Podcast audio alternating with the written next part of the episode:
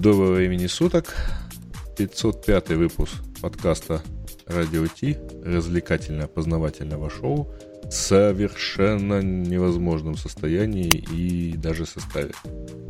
А, у нас сегодня с нами Ксюша, и это единственное постоянное, что нас ждет, потому что Женя уехал в отпуск, Бобук куда-то тоже ну, уехал, э, и вот не идет никуда. Да, нам пишут в чатике, что он в Твиттере постит, а в чат не идет. Он и в скайп не идет. Вот в чем-то, сказать, вся проблема. Но зато у нас есть целых два гостя, которые люб- любезно согласились поговорить. А, ребята, вам пора представляться. Давайте начнем с Александра. Он первый пришел. Здравствуй. А надо рассказать, как я вас люблю, из какого выпуска слушаю? Не обязательно, мы понимаем, что ты нас любишь.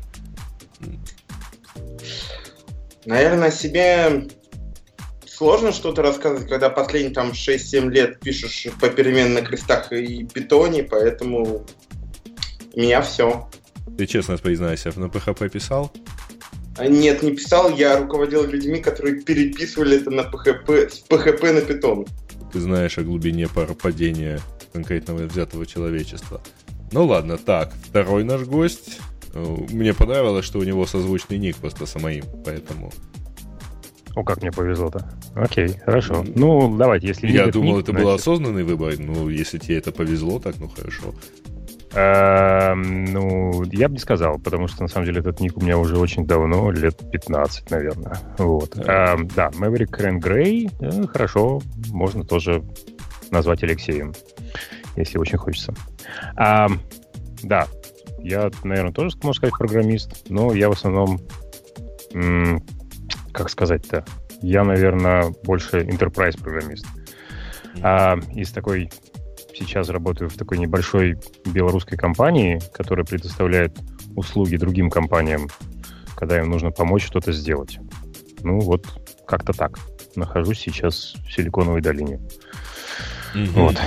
Интересная белорусская компания в долине? Ну, ну, она такая большая, она везде как бы есть. А ты имеешь в виду компанию или долину? Компанию, да.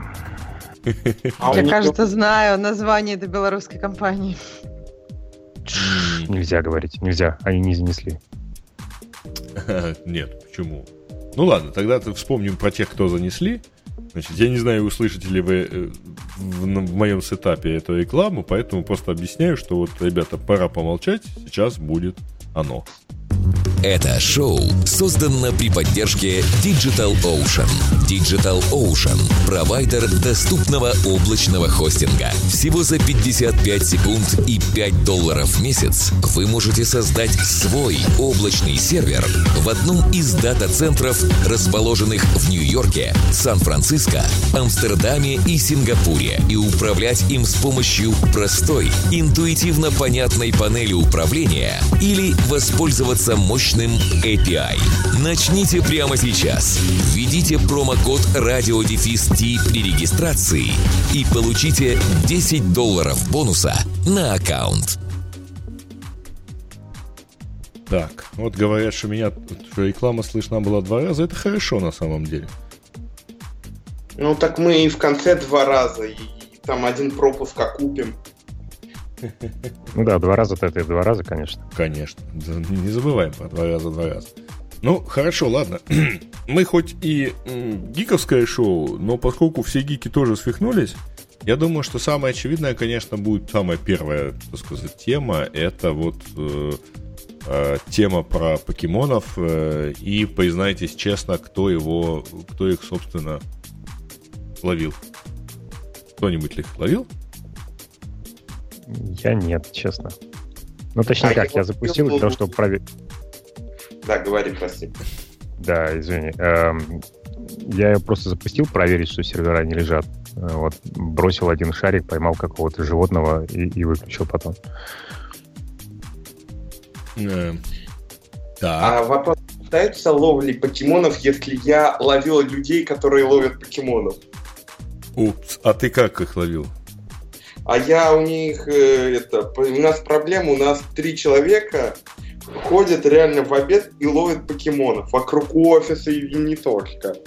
И пришлось э, долгую воспитательную беседу по поводу того, что не надо так делать. Угу.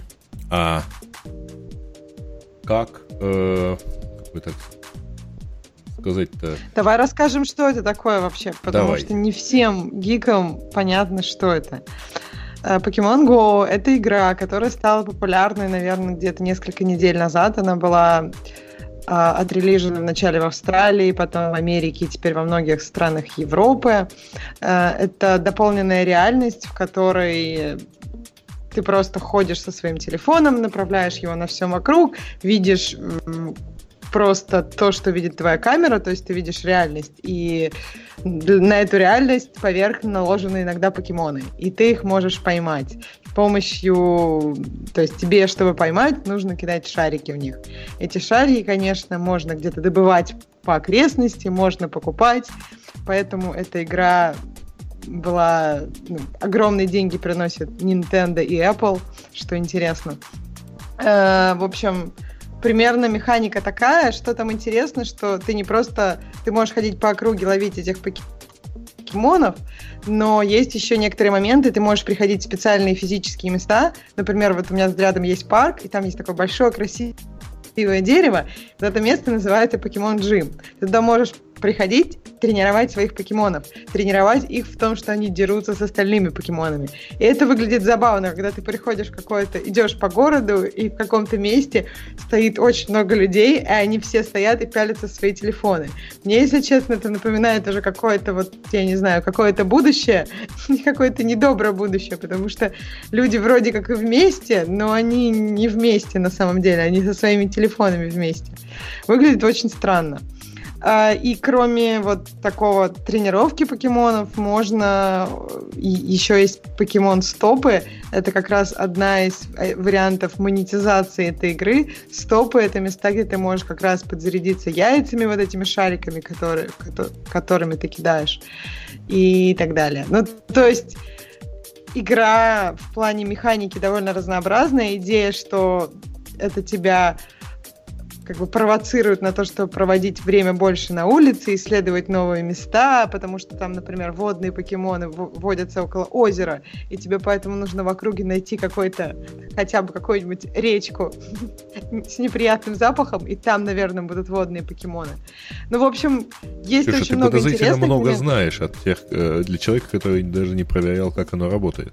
Я даже не поставила. Но у меня играет вся ком... ну, большая часть команды на работе, и поэтому приходится каким-то образом участвовать в этих разговорах.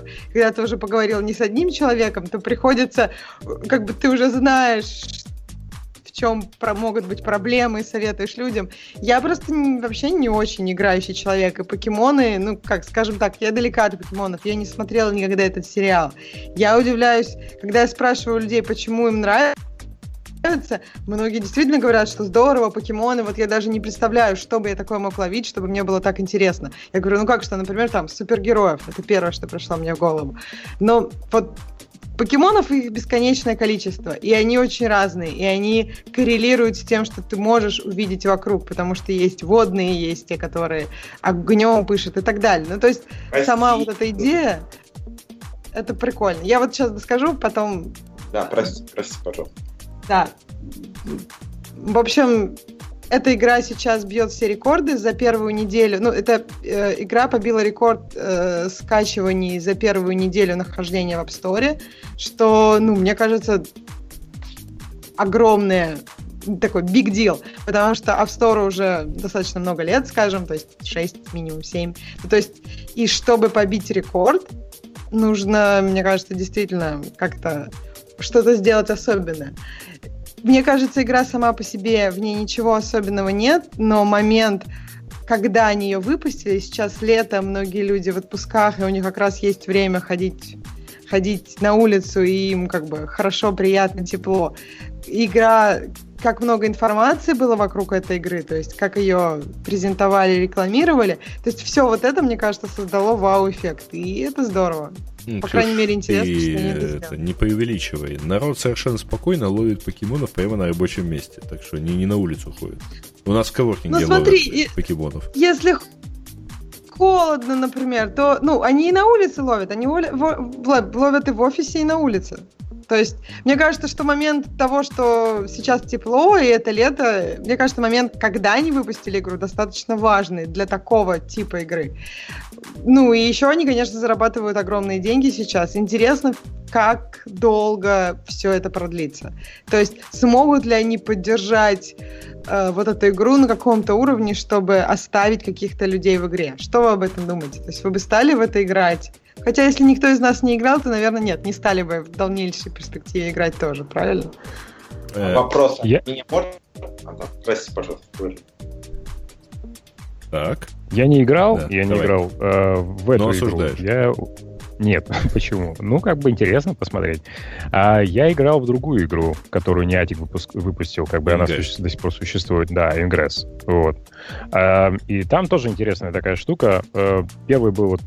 То есть, на самом деле, как я понимаю, было таких много игр, но почему-то, видимо, Ingress достаточно сильно выстрелил, так как э, он тоже был привязан к э, геолокациям, была интересная идея о том, что заставлять людей находить, ну, как бы предлагать людям находить места, в которых можно поставить порталы, или портал, я уже забыл, как называется, черт подери. Вот. А, ты находишь какое-то место, посылаешь им фотографию э, на серверную часть, говоришь, типа, вот я думаю, что здесь есть.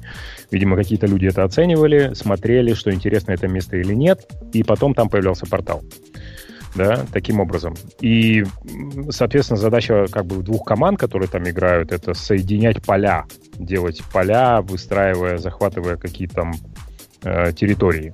Вот. И это тоже достаточно людей сильно увлекает, как я понимаю. Э, наверное, это просто действительно гики, какие-то ребята, которые могут чем-то увлечены, какой-то помощь, э, сбором помощи друг другу, потому что иногда поля строятся через континенты. Вот. И интересно, как это все работает. По-моему, даже Google собирался снимать какой-то фильм, ну, что-то типа телевизионного шоу на это дело. Вот. Я про Ingram хотела добавить, что как раз Pokemon Go, они используют данные, которые были собраны в Ingram. То есть люди собирались, старались, и вот эти порта... Ну, потому что э, часть успеха Pokemon Go, то, что они используют очень интересные точки для вообще для того, чтобы для, для места, где искать покемонов, и для джимов, для стопов. То есть нужно очень хорошо знать местность, и как раз вот эта игра предыдущая, она позволяет собрать эти данные о местности. Ну, из интересных фактов, на самом деле, я помню э, только заметку телеканала «Звезда», э, которая звучала так. Э, телеканалом «Звезда» заинтересовались в ЦРУ а под заголовок «Сотрудник э, телеканала нашел 6 покемонов под лестничной клеткой».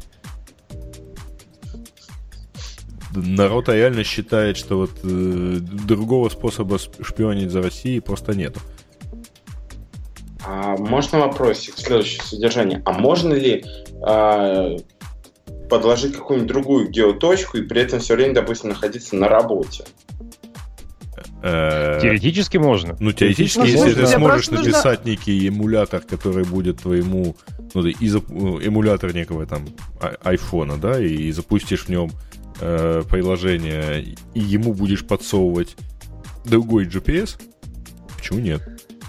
Есть проще вариант. То есть тебе нужно хакнуть, э, ну, то есть если ты джилбрейкаешь iPhone, или рутуешь Android, ты можешь подсовывать другие данные от своего GPS-датчика.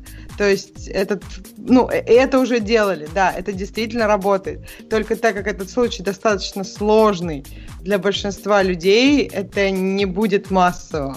А так можно, да, и будет, у тебя будет очень много покемонов. Можно сидеть на одном месте и собрать всех. Ой, слушайте, да, это, это новый бизнес, это, не это майнинг покемонов. Ну, Точно. это майнинг покемонов, но на серверной стороне это тоже все отслеживается, как бы. То есть таких людей как бы быстро определяются и банятся. А, вообще, я помню... Плюс там Ой, еще извини, есть да, момент... да, давайте дадим ему сказать, потому что он как-то... Алло. Да, да. Да, говори. Я говорю, можно задержки вводить, то есть, чтобы нашел одного жирного покемона, день ничего не ловишь, все зависит от человека. Чувствуется наш человек. А, там еще интересный есть момент, вот про нашел, не нашел. Можно э, искать покемонов, не только меняя geolocation, если ты даже на treadmill е, ну, на дорожке будешь идти очень долго миль, ну, очень долго со своим телефоном, это считается. То есть ты найдешь новых покемонов у себя дома. То есть, ну, э, не каких-то там очень редких, а каких-то простых и банальных, хотя бы на корм своему там самому жирному покемону, но идея такая, что тут есть несколько динамик. Есть геолокационная динамика и есть динамика, когда ты просто ходишь. То есть это просто награда за количество шагов, которые ты проходишь. Ну, то есть, если я на вентилятор прикреплю э, Android телефон, и он будет крутиться по кругу, то я тоже на корм покемоном найду что-нибудь интересное. Подожди, подожди, почему? Ну, вентилятор, боюсь, не даст, а, а, условно говоря, они точно проверяют э, только GPS э, Параметр. Нет, они акселерометр, они, ну, ну то есть то они проверяют вентилятор, много параметров. скорее есть... всего, не заставит сработать акселерометр так, как ты думаешь. Да, я боюсь, не заставит. Нужно как-то эмулировать шаги, то есть что-то тебе нужно такое, как рука. Не-не, беговая дорожка. Э, ну, слушай, конечно, если тебя это заставит заниматься спортом хотя бы в таком извращенном виде, как бег на дорожке, то я думаю, что Nintendo может быть полностью довольна. В общем, она Нет, уже в этом меняет мир. Не, ну я про это все шучу, просто я не помню, э, была реклама Nintendo Wii, когда там очень толстый парень всех выигрывал во все спортивные игры, а он ну, там условно повесил на вентилятор, это манипулятор, там привесил его еще к чему-то, еще к чему-то, и всех э, выигрывал в спортивном симуляторе. Ну, вообще интересные спортивные симуляторы там выглядят как а, скорее ну, там, я не знаю, игра в настольный теннис там у них прекрасная была, по-моему, или другие вот такие спортивные игры, и я думаю, что там все-таки надо как-то очень специфически двигаться, и вентилятор не отобьет все шарики. Но... Ну, я готов потом поискать это видео и выложить его, то есть... Угу. Это просто был такой смешной видеоролик, типа, как люди играют на Ви на самом деле. Ну, ладно, простите за такую странную вставочку. Ну, да, нет, ну, в, в общем, короче, игра хорошая. На самом деле, мне, э, знаете, другое заинтересовало, что э, есть же уже есть примеры маркетинга в связи с этим. И маркетинг, э, да, маркетинг рассчитанный на то, чтобы привлечь э, игроков покемона. Ну, этих вот ну, ловцов. Ну, вот. То есть покупаешь... Не например... только в этом связано. Ну, там, когда они запускались в Японии, там было вообще же очень интересно сделано. Они договорились э, с Макдональдсом японским mm-hmm. и сказали, что первые джимы откроются именно в Макдональдсе. И Макдональдс им за это заплатил. То есть это еще один способ да. дохода. А, Мне а кажется, тоже. что они, да, молодцы, как они сразу вплетают монетизацию в этот процесс, потому что, ну, я думаю, что Твиттер на каком-то, в каком-то периоде, если бы они не, про, не пропустили монетизацию, они могли бы очень много заработать. Ну, то есть эта игра зарабатывает какие-то дикие деньги за первые недели. И это наверное, хорошо для игры и хорошо, в общем, для дополненной реальности, потому что мне кажется, что это э, ну, привлечет интерес к играм дополненной реальности. И мы, может быть, увидим что-то такое, что всех заинтересует, не только... Хотя это тоже уже достаточно покрываемое, но... Ну, у нас, например, Приватбанк заявил, что появились там в каждом отделении будет покемоны. Я, на самом деле, сам даже подумал, а не купить ли вот эту самую... Есть же эта пойманка для покемонов, да я не понимаю, зачем мне, например, в коворкинге нужны ловцы покемонов. То есть вот какой я с них, так сказать, э, выгоду получу, если вокруг все сидят и работают, а они будут ходить и их ловить. Ну... То есть ты на самом деле сейчас понимаешь мою проблему? Э, то есть? Ну, у меня коллеги все в обед ходят ловить покемонов. И у нас обед там растягивается, не знаю, вместо там какого-то разумного времени на очень неразумное время. Подожди, а что, что есть разумное, а что есть неразумное время? Ну, а бы, до того, как мы с покемонами собирались, мы там условно вместе сидели и в процессе еще обеда обсуждали, как там какую-нибудь фичу впилить новую. А сейчас мы в лучшем случае, они прибегают уставшие, замученные и так далее, от того, что они не поймали какого-нибудь покемона, и дай бог, что поели. Ага. Но тут э, утверждают, что это их обед, поэтому действительно, ну, правда, правда, действительно, они могут, конечно, бегать не за покемонами, а просто на беговой дорожке поедать. Что ты им сделаешь-то? И не поесть. Нет. Имеют право, Нет. это их, так сказать, я... час офф. Я, не, я говорю, что все должно быть в меру. Ну, хотя бы не каждый день. Хм. Понятно. Мне да. было хотелось больше послушать Грея, например, чтобы он сказал, как он, вот человек, который понимает, как в монетизация происходит, как деньги делаются из каких-то активностей людей, как э, он видит, как это может развиваться. То есть то, что у них сейчас есть, что можно еще придумать такое, чтобы завлечь Слушай, больше людей. ну, это... смотри, по, во-первых, по, похожий пример есть, да, мне все, все говорят, ой, ужас, эти покемоны, покемоны, а, ребят, вообще-то были и тамагочи на них сделаны бешеные деньги, хотя это, по крайней мере, правда, физический продукт. Ну, в данном случае это виртуальный такой, виртуальное занятие. То есть, в принципе, денег можно делать много. А, там же на самом деле возможности, э, насколько я понимаю, вот э, намайнить еще себе покемонов, они в том числе покупаются за деньги. За живые совершенно деньги ты идешь покупаешь какие-то особые качества, которые тебе позволят поймать очередного покемона. Да, э, я видел эту картинку, да, когда они сравнивали с, э, как там эта игрушка называется, Candy Crush, по-моему. Ага. Вот. И то, что м, доход у Niantic значительно больше. Ну, не значительно больше, но больше, чем у Candy Crush. Ну, Это, вообще, да, капитализация Nintendo выросла как-то совершенно безумно на этих всех новостях. Потому что, да, действительно. Ну, причем она как-то мне понравилась в каком-то месте. Эту капитализацию сравнили с э, капитализацией Аэрофлота. Она примерно ну, в 10 раз больше теперь ее капитализация выросла не только конкретно из-за этой игры, а из-за того, из-за франшизы. То есть интерес к покемонам. Э, Еще есть интересный момент, что вот люди, которые, допустим, в Америке, когда они были там, им было лет 9, был вот этот мультик про покемонов, и он был достаточно популярным. И сейчас вот эти люди, ловцы покемонов, там, люди среднего возраста, они как раз, то есть для них покемоны это что-то из детства. И то есть, а сейчас это захлестнет еще одну волну, как бы бы дети сейчас тоже активно играют. И то есть это просто расширяет э, количество людей, вовлеченных во франшизу покемонов. Поэтому и капитализация Nintendo выросла. Не из-за конкретной игры, а из-за того, что они владеют вообще всеми покемонами и всеми играми и все, что с этим связано. А можно тогда другой вопрос? Вот у меня в детстве были покемоны. Я смотрел этот мультик. Но от этого же я же не иду бегать и ловить их. Я что-то, видимо, делаю неправильно или как? Люди разные. Просто люди разные. Кому-то это нравится, кому-то нет. Кто-то м, собирает покемонов, кто-то ходит, например, ставит эти порталы и сети делает. Кто-то играет в какие-то другие игрушки, сидя на, перед компьютером. Все разные. Кто-то вообще Кто... не играет в игрушки. Да, и, у нас ну... полон чатик уже э, рассказов про то, что сколько можно про покемонов. Ребята, вы только заставляете нас продолжать их обсуждать, на самом деле.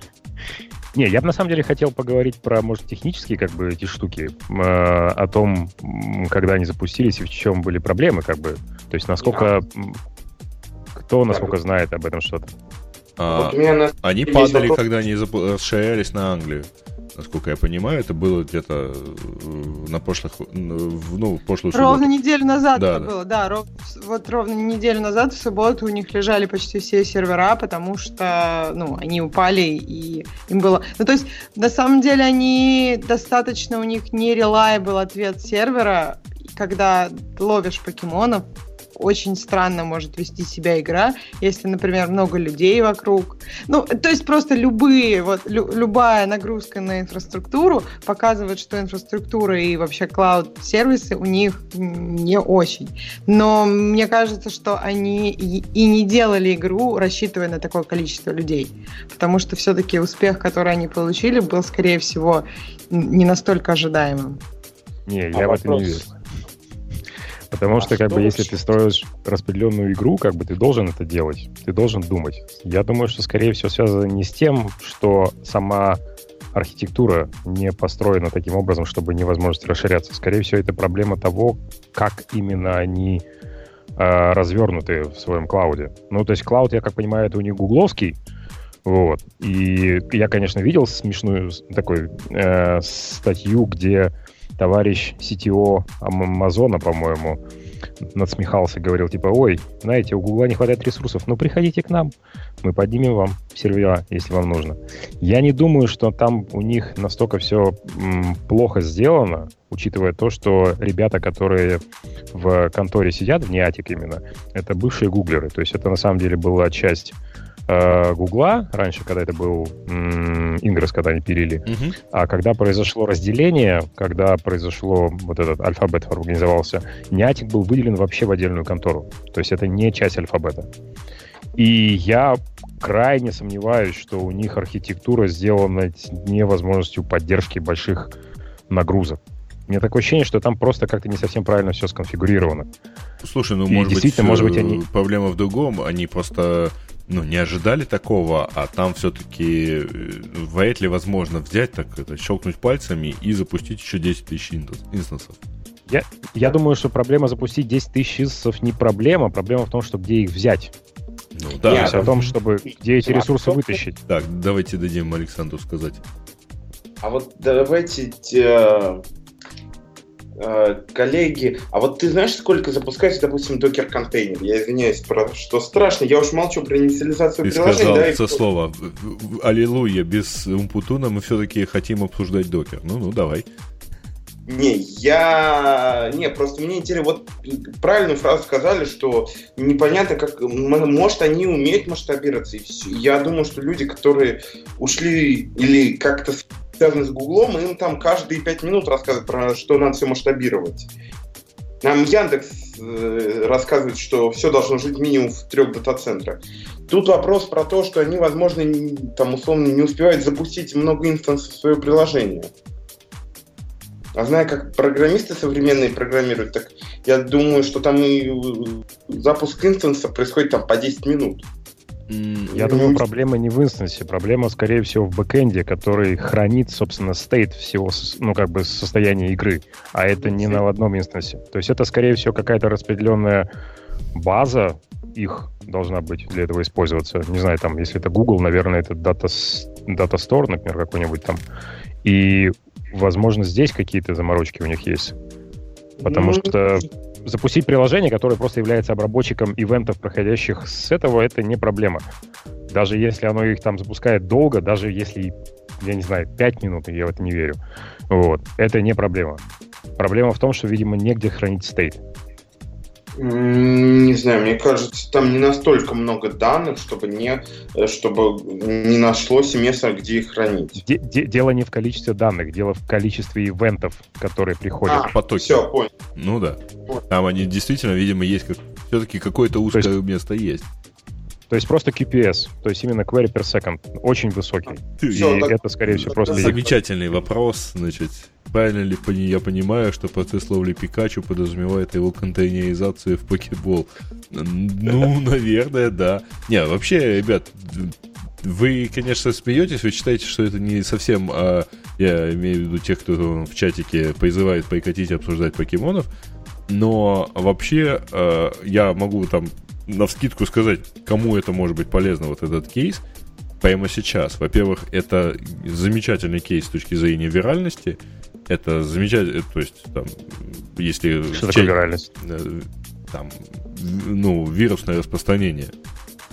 А-а-а. Это замечательный кейс с точки зрения а, там, игровой механики. Это замечательный кейс с точки зрения augmented reality. Короче, ну и в то, в то же время там рост с нуля, да, там, вряд ли они даже запускают в Японии, предвидели такой а, бум, до быстрого в течение, я не знаю, полутора недель масштабирования на весь мир фактически, да, несмотря на то, что они не открыты в российском там или украинском App они все равно доступны э, и там, и там, и поэтому а, с аккаунтами э, в американском App Store.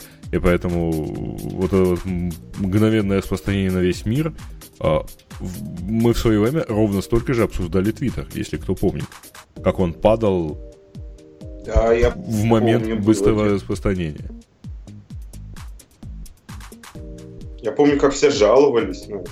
Ну, все даже пытались пользоваться плюрком, э, который там недавно, кажется, то ли закрылся, то ли продался. Так что, в общем, э, тут стоит поучиться на самом деле в любом случае. Это совершенно замечательный IT-проект, на котором есть много чего учиться. Мы не про то, как вырастить там отчаянного бульбазара или как они там называются, да? Все ну, я... правильно сказал. Да, Все по, правильно. поводу пардон. Э, по поводу роста, да, я согласен с Павелом Красниковым, что как бы это не с нуля, потому что атмосфера уже была создана, да, то есть как бы люди уже знали, что такое покемон, это не новый придуманный мир, и поэтому это было значительно проще сделать. Да, нужно было договориться с Nintendo, потому что это как бы уже их персонажи, и как-то нужно было с ними договариваться, но я как понимаю, они не очень сильно расстроены, что это произошло, даже, наверное, рады. Ну да, вот, а по поводу того, mm-hmm. что на чем можно поучиться, действительно, наверное, еще можно поучиться с технической точки зрения о том, что как, если вы что-то делаете в современном мире и пытаетесь сделать это для всех людей, нужно очень и очень хорошо подумать о том, does it scale, то есть насколько сильно ты сможешь расти, насколько у тебя место есть, э, так называемый... Насколько ты вообще можешь масштабироваться. Можешь а мне кажется, что это как раз доказывает, что тебе совсем не обязательно масштабироваться. Ну, то есть я, я, я что хочу подчеркнуть. Игра сделана не идеально, далеко от идеала. То есть серверы не масштабируются, падают. Если мы говорим про приложение, то оно совершенно не тестировалось в условиях плохой сети. Ну, то есть не плохой сети, а плохого коннекта к их серверам. Потому что как оно начинает себя вести, когда, ну, когда, видимо, их коннект серверам не проходит, это отдельный разговор. Там появляются какие-то кнопки, которые не нажимаются и так далее. Ну, то есть оно совершенно не тестировалось в этих условиях. Но при этом оно дико популярно. И это никак пользователей не заставляет э, перестать использовать приложение. То есть вопрос, если бы они пофиксили все эти свои проблемы, если бы они протестили на миллионах юзеров, если бы они протестили в условиях плохого коннекта, помогло бы им это заработать больше денег?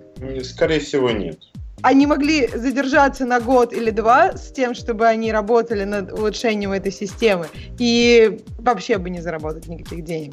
Это как раз очень интересный вопрос по поводу, нужно ли делать всегда идеально и нужно ли предусматривать эти моменты. Ой, я хочешь расскажу историю? Угу. Алло? Да-да. Ты просто пропал. Поэтому вот я сразу после рассказать? слова история ты мы ничего не услышали. Скажи заново, пожалуйста. А, рассказать историю по поводу несовершенности мира и скорости запуска. Э, как-то очень глобально ты подошел к вопросу. Ну, заголовок достаточно многообещающий. Попробуй.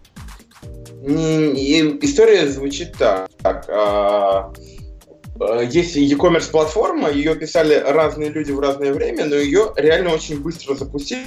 Она очень узко таргетированная, поэтому у нее очень мало use cases. Ее запустили реально за два месяца, три года назад. Сейчас я пришел и вижу к тому, что у нас есть часть кода на PHP, часть кода на Python, местами где-то бегает Go, большая часть бизнес-логики написана на крестах, и все это, это туда-сюда гоняется с Nginx. Но зато у них прибыль большая, и поэтому я думаю, что а, качество внутри написанного кода не всегда равне, ну, равно стоимости того, сколько он заработает. Я тебе больше скажу, оно вообще никак не равно, оно вообще никак не связано. То есть, если вы вспомните... это грустно. Под... Это самый... Давай, да, да, я доскажу Давай, просто да. и дам тебе слово. Это самый грустный момент, который можно а, говорить о программировании, что качество кода совершенно не определяет успех продукта. Да, это наша карма, Ксюша, наша карма. Я тебе больше скажу, не только кода. Ну, то есть, вообще говоря, качество продукта не всегда определяет успех продукта, и качество внутреннего исполнения этого, внутреннего там, экзекьюшена этого продукта тоже не, не факт, что должно что-то определять. А, потому что у продукта могут быть какие-то совсем другие вещи, другие качества. И, ну, так, жизнь такова. Знаешь ли, если бы, если бы все было хорошо, кто-нибудь бы поверил бы, что Стас Михайлов настолько может быть популярен? Не, я абсолютно согласен, поэтому это как бы пример того, что не, не очень качественный код, зато позволил им быстро запустить и быстро отвоевать часть локального бизнеса. Ну, поэтому я абсолютно согласен. Давайте эту часть подытожим э, фразой fail fast, потому что это, в общем-то, и есть... Э, ну, если вам предстоит ошибиться, лучше это делать быстро. Более того, пока вы не выкатите продукт на реальных людей, вы не узнаете в то, в чем вы ошибаетесь. Прекрасные комментарии к тому, что Киркоров развелся. Ну, замечательно. Мои ему поздравления. Okay. Да, и можете посмотреть э, сериал с, э, про Силиконовую долину, и там очень много чего интересного. Это Силикон да, да? Очень, да. Не, ну, это, это действительно очень правдивого. хорошее в этом отношении, продуктовое такое. Для продуктолога, для маркетолога, для даже для разработчика. Да нет, там для, масса, даже, для, для стартапера. разработчика. Да просто даже для человека, который как бы пытается жить в этой отрасли, понять, например, что не все сводится только, например, к коду и тому, что ты пишешь, и как ты делаешь качественно, некачественно, как ты э, срешься со своим начальством или пытаешься что-то добиться. Жизнь больше. Я согласна, прекрасный сериал, но он для программистов тоже очень хороший. Это первый сериал, в котором показана боль выбора между таб, табами и спейсами. И мне кажется, только вот ради этой серии его стоит посмотреть. Так, ты спойлеришь, потому что я посмотрел только первый сезон. Надо будет, надо будет скачать все-таки, посмотреть второй. У меня впереди несколько поездок, я думаю, что э, как раз смогу. А, так, Ксюша. А новый сезон Мистера Робота смотрит? А, нет, если честно. Я вообще довольно консервативный в выборе сериалов, и я поэтому вот... Я, я все время смотрю только один. Это теория большого взрыва. Извините. А скажите про робота. Стоит смотреть? Он такой, он немножко странный, но интересный. Можно посмотреть, если есть время свободное. Если нет свободного времени, ну, тогда нет. Ксения, если ты не боишься м, стать параноиком, то да, стоит посмотреть. Я уже параноик, уже поздно. Не-не-не, параноики на, в подкастах не выступают. Что, совсем? А можно же ну, камеру да. заклеить и выступать. Это была шутка. Ну, я ну, понимаю, ну. что теперь вот все сотрудники Фейсбука будут заклеивать камеры и выступать. А? Без комментариев. Понятно. У Флэша включилась молодец. корпоративная солидарность или, или этот, корпоративная полиси какая-то. Так, давайте выбирать другую тему. А, у нас... А, вот, я не знаю, дать я, вам... Я, выбрать. в принципе, могу я могу уступить место, если там есть люди, кто-то, потому что я, собственно говоря, хотел только про техническую сторону поговорить. И, и все, да? Могу уступить. Ну, могу давай уступить, мы не будем в прямом эфире вводить новых, и, э, поэтому э, если хочешь пообсуждать еще другие темы, то можешь оставаться. Хорошо, давайте посмотрим. Давайте. Хорошо, сейчас посмотрим. Так, а, э, Ксюша, у тебя есть любимая тема уже среди тех, что есть? Ну давай расскажи нам, зачем э, SoftBank купил ARM, по твоему мнению? Я очень надеялся, что к этому моменту все-таки успеет прийти Бобук. Э, Почему? У Бобука есть много а на эту тему. он у нас всегда умеет подобные темы, так сказать, как-то так рассказывать, что гикам не скучно. Я не, не уверен, что я смогу развлечь э, всех наших гиков, но давайте, так сказать, в чем, собственно, заключается тема? Тема заключается в том, что американ... Э, Э, японский, японская большая компания, это на самом деле, там, несмотря на название Bank, а, то есть SoftBank, э, она, это не банк, это телекоммуникационная компания, это один из крупнейших телеком-операторов в Японии. И, кстати говоря, владелец компании Sprint, американского такого провайдера сотовой связи, который... Он третий, кажется, Ксюш, по-моему, да, или четвертый? Да. Он третий, четвертый. Был да. третьим. Видимо, сейчас четвертый, потому что T-Mobile его должен, по идее, обходить. А Sprint — это такой оператор, который в свое время, он вместе с Vodafone, э, с Verizon э, э, работал скорее в части э, CDMA, потом вместе же с Verizon, но сильно отставая от него, пошел запускать LTE, и в этот момент его кажется, года два или полтора назад купил вот этот самый SoftBank. И вот теперь этот самый SoftBank собирается за почти 31 миллиард долларов купить AR, э, IRM, да, и как он правильно называется? ARM, короче. А, то есть этих, тех самых британцев, которые разработали и лицензировали всему миру мобильные процессоры соответствующей линейки. А, примечательно, что даже к нам сюда это все попало скорее в новость, из новостей BBC, ну, BBC, Financial Times и так далее. Вот. А, и что по этому поводу сказать можно было бы сказать? Э, ну, вообще, не очень понятно, зачем оно им надо. Потому что, как бы так сказать, наверное, они собираются чего-то там поглощать и делать в смысле э, производства. Ну, ARM это, кстати говоря, не производитель чипов. Это разработчик чипов фактически. Производит, они лицензируют все остальное. Вот. И... Возможно, они просто... Угу. Да, пардон. Да, да, говори. Возможно, им просто надоело договариваться с ними. То есть, как работают с такими компаниями, когда вы хотите что-то добиться а, от них, получить какую-то архитектуру, получается, вам нужно договариваться и стоя в очереди с другими компаниями. И как-то, ну, если не знаю, если там кто-то знает, как работает явовский э, процесс, это похожий, да, когда вносятся изменения в архитектуру. И здесь точно так же. И они просто решили, что как бы мы, наверное, возьмем эту компанию, и тогда уже будем сами решать, в какое направление двигаться. Вместо того, чтобы пытаться договариваться и учить и слушая других. Наверное, они Мне... хотят какие-то... Да, Продолжай, сори. Не-не-не, продолжай. Да.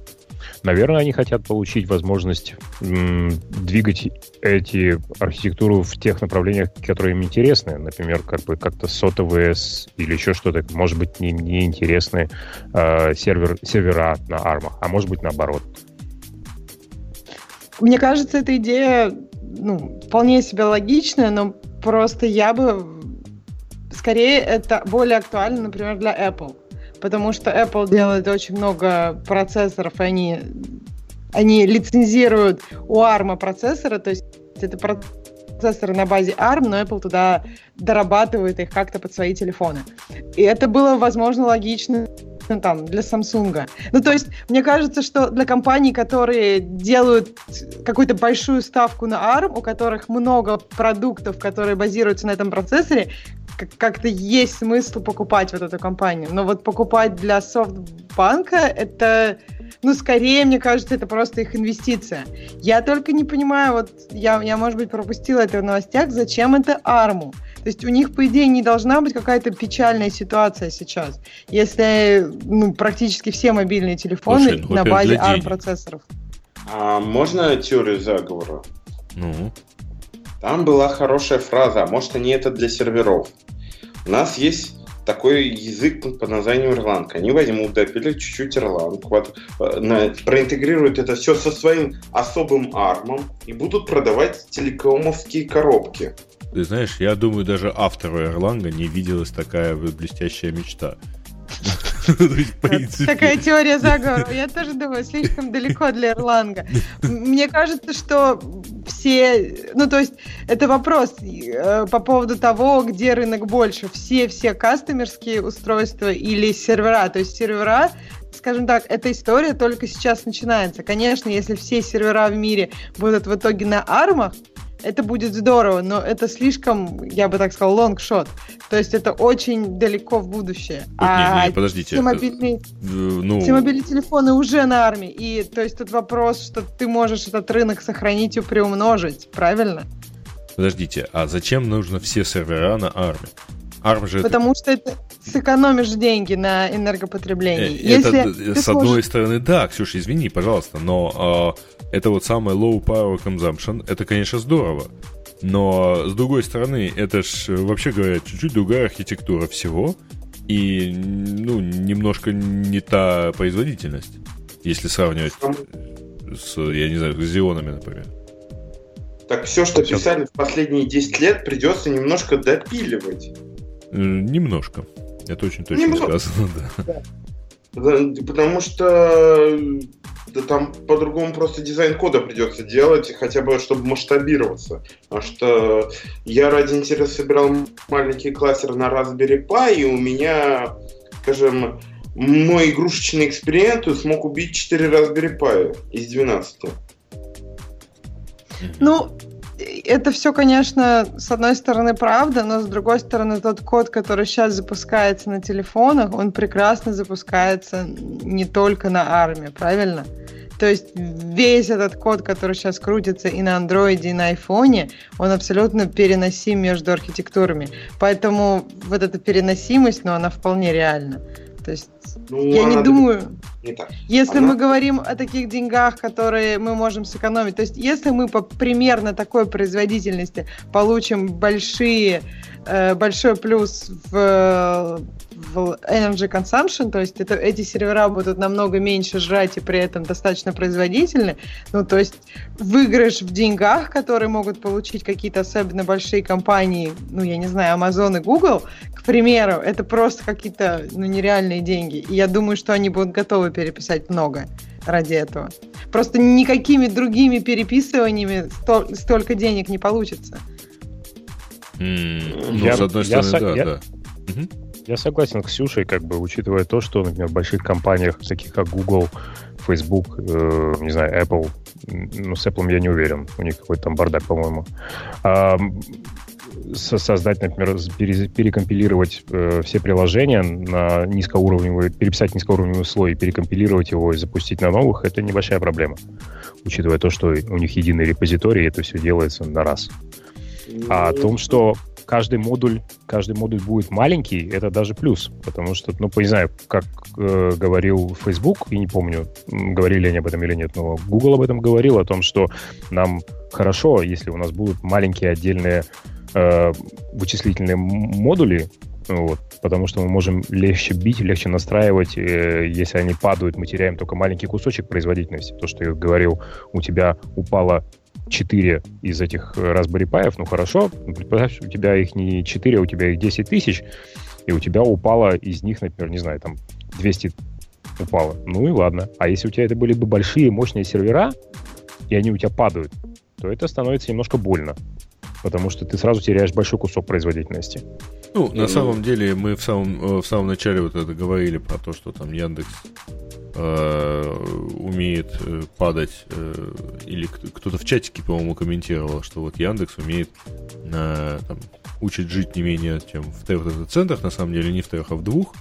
И, в а. принципе, да, э, да, у Яндекса есть концепция того, что в любой момент можно просто выдернуть из розетки один дата-центр, и никто не должен этого почувствовать пользователей. Ну, я говорил не про дата-центры, я говорил про именно про маленькие именно юниты, которые вычислительные. Ну, подожди, И... ну, что такое маленький вычислительный юнит? Маленький вычислительный юнит это какой-нибудь, там, не знаю, Pentium 4. Ну, Coral 2 Duo, хорошо. Это маленький вычислительный, или мы говорим про, про ксионы? Ну, это могут быть ксионы, это могут быть какие-то другие. Я имею в виду, что чем меньше они, чем меньше они, то тем тебе безопаснее того, что они начнут умирать, потому что они у тебя откусывают маленький кусочек твоей производительности. Подожди, ну у нас сейчас, вот я не знаю, как у всех, но мы сейчас все пытаемся делать именно так. Вот. Чтобы у нас было много нот, много микросервисов, это все как-то жило. Ну, да. Мы ну, действительно, да. ну, но ты сейчас говоришь про другое мироздание. Ты говоришь, давайте у нас будет все на армах. На армах я... Вот свежие последние армы, которые, допустим, Samsung, вот, я думаю, что они реально производительные. А про произ... И я не думаю, что мы сейчас их сейчас все неожиданно разом получим в серверные стойки и код все равно придется переписывать. Представь, у какой-нибудь компании есть оптимизация на SSE 4, который там распаковывает супер быстро ин так, чтобы он был правильно, ну, так, как им надо. Они же сейчас не пойдут и не пересядут на это. Но это же инфраструктурный код, это низкоуровневый код. Тебе бизнес-код не нужно будет переписывать. Ну, тоже вопрос. Это зависит, конечно, от уровня абстракции. Ну да, мы учитываем, исходим из того, что это в больших конторах э, достаточно хороший уровень абстракции сделано. Вот. Э, Грей, который видел э, код в Яндексе? Нет, почему именно в Яндексе? Я думаю, что точно так бы засмеялся бы Бутут. Ну, потому что весь этот зоопарк кода, который наверняка есть э, практически в каждой большой компании, там, в общем, про абстракцию это сложно говорить. Всегда есть какое-то количество немаленьких таких компромиссов, которые в том числе, ну, которые неизбежно приводят к тому, что вот, ну, не получается изолировать. То есть, да, логично было бы предположить, что все так хорошо пишут э, код, что, там, условно говоря, обновление ядра операционной системы не ломает высокоуровневого приложения. На практике мы знаем, да, но ломает его регулярно. Практически оно всегда. Ломает, оно стопроцентно все ломает обычно. Даже если это минорное обновление, кстати говоря. Я абсолютно... Ну, для, этого и, для этого и существует тестирование, как бы, для того, чтобы не сразу прыг-прыг в продакшн. Совершенно как верно. человек из большой компании, Давай. я просто хочу сказать, что это всегда вопрос, ну или вообще, как я не знаю, как любой человек, который о чем-то думает, это часто вопрос денег. То есть, если мы говорим о таких выигрышах, которые нам не могут дать никакие обновления софтварные, ну, то есть просто если там о порядок, о порядках говори, мы сейчас говорим.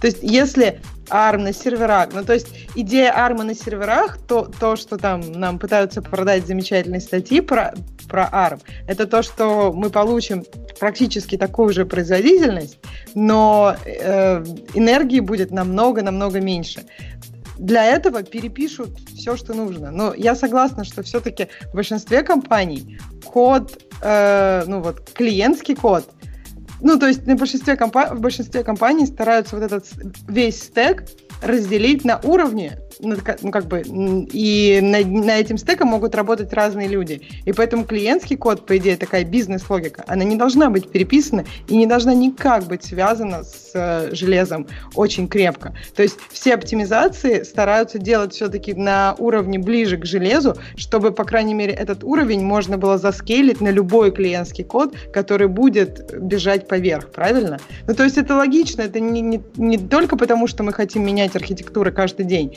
Это просто вот это структурирование стека кода, когда на разных уровнях мы разные, ну, у нас разные идеи, то есть на low-level идея оптимизации, на уровне бизнес-логики идея ча- часто просто сделать это быстро, а потом, если там практически запрототипировать, а если полетит, то сделать уже по-другому и лучше. Ну, то есть это, это разные идеи, струк, раз, как бы вот это разделение структуры и level ов кода, которые используются, и я думаю, это хорошие практики по всем компаниям.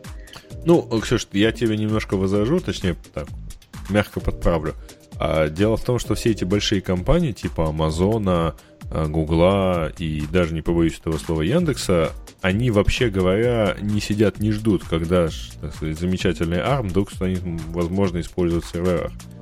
То есть, вообще говоря, у них у всех кастомные сервера.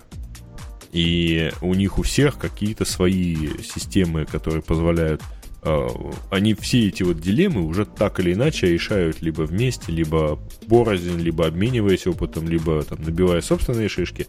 Они все э, давно и упорно думают. То есть, если кто не помнит, э, в мемуарах про Google, например, была такая история про то, что в 99 году э, вот те участки в, в больших дата-центрах, которые арендовал именно Google, вот их стойки были самым горячим местом в любом дата-центре.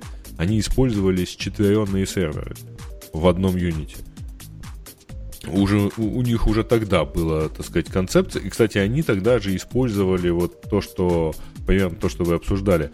Они тогда использовали дешевые Linux сервера и предпочитали большую часть э, данных держать в памяти. И деш... Они а даже деш... не только сейчас секунду. Извини. Значит, дешевые э, Linux сервера позволяли, э, они, по-моему, даже там в том числе э, вплоть до того, что это было там супер-супер все дешевое, и им проще было, условно говоря, выбросить сервер там, или поменять его целиком, но они таким образом могли очень быстро расти в этом отношении. Э, быстро наращивать свои серверные мощности, и там какой-то показатель отказа их вполне себе устраивал, хотя он был сильно выше, там, есть в случае там, с использованием дорогих там брендированных серверов. Интересный момент но... про рост. То, что я читала, да, сейчас доскажу. То есть, э, по словам Софтбанка, они планируют в два раза увеличить количество людей, которые будут работать в армии, оставить там штаб-квартиру там же. Но суть как раз в этом, в том, что, возможно, действительно, если речь идет о каком-то развитии армии и, например, о серверах, то ARM просто сам по себе не сможет сейчас так быстро развиться, без чужих инвестиций. Ну, то есть вот эта инвестиция, возможно, поможет им сделать что-то большое в этой области или в какой-то другой, который мы конкретно сейчас не знаем. Ты знаешь, ты, кстати, спрашивала, за что они вот это, так сказать, согласились. Я тебе отвечу очень просто, за деньги. Потому что цена, которую предложил на данный момент э, SoftBank, на, как там указано в статье, на 43% выше актуальной цены акций. То есть они так примерно на 43% стали богаче сразу. Чем плохо. Да, это звучит хорошо. Ну, да. более чем, я думаю. А, можно вопрос? А вот там все, я просто слушаю вас, читаю чатик, у меня вопрос. А вот все верят, что если все будет написано на Java, то всегда будет стопроцентная переносимость между платформами? Э, ты, видимо, не, не в курсе того, что я не раз говорил. Значит, что любая кроссплатформенность — это способ сделать одинаково плохо на всех платформах.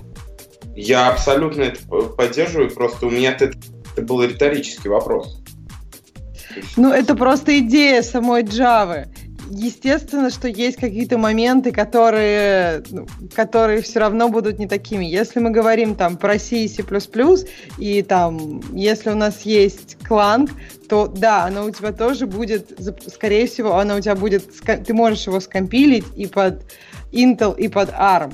Но вопрос оптимизации, ты сейчас говоришь о каких-то деталях, правильно? Ты говоришь сейчас не о критической возможности, просто теоретической возможности запустить это или скомпилить это. Ну, то есть под Java машину я, ты все равно это скомпилишь, я правильно? Верю, что теоретически, если сесть и начать делать, то это возможно. Я же не отрицаю этого. Я говорю про то, что годы разных оптимизаций, которые были внедрены, было написано много, перечитано документации, написано ее. Мы сейчас, если мы неожиданно возьмем, перейдем, будет выкинуто в никуда. Ну почему? Есть же Dalvik, который разработан, под, ну, который разработан андроидом. То есть есть Java машина, которая эффективно работает. Ну, правда, там очень много оптимизаций, связанных с мобильным, ну, как бы под мобильные девайсы, но идея, как бы, наработки в этой области уже есть. То есть это вопрос наработок и теоретическая возможность есть. Никто не говорит, что не потребуется никакой работы и никаких оптимизаций. Главное, просто понимаешь, если у тебя вообще нет никакой теоретической возможности что-то скомпилить. Например, если мы говорим, когда Mac был на PowerPC, и у них, у них ничего не было, ском... то есть даже возможности скомпилить это под, не было. Там была огромная работа проделана там на очень на начальных этапах. Сейчас то, что есть под ARM, этот код ну, он запускается на Intel и так далее. И, я не вижу в этом такую глобальную проблему и шоу-стопер. Я вижу в этом, да, много работы над деталями. Угу. Э, кстати, Давай сам... Э, я э, тут следующая у нас тема, это про то, точнее, не следующая, а развитие этой темы. Э, основатель самого Арма считает, что идея продаться Софтбанку это, в общем, грустный день для всего, для всей Великобритании. Как вы думаете, почему? Их расстраивает, что это Япония их покупает? Нет, это конкретно один человек, так сказать, расстраивается, расстраивается что вот э, это sad day for technology in Britain.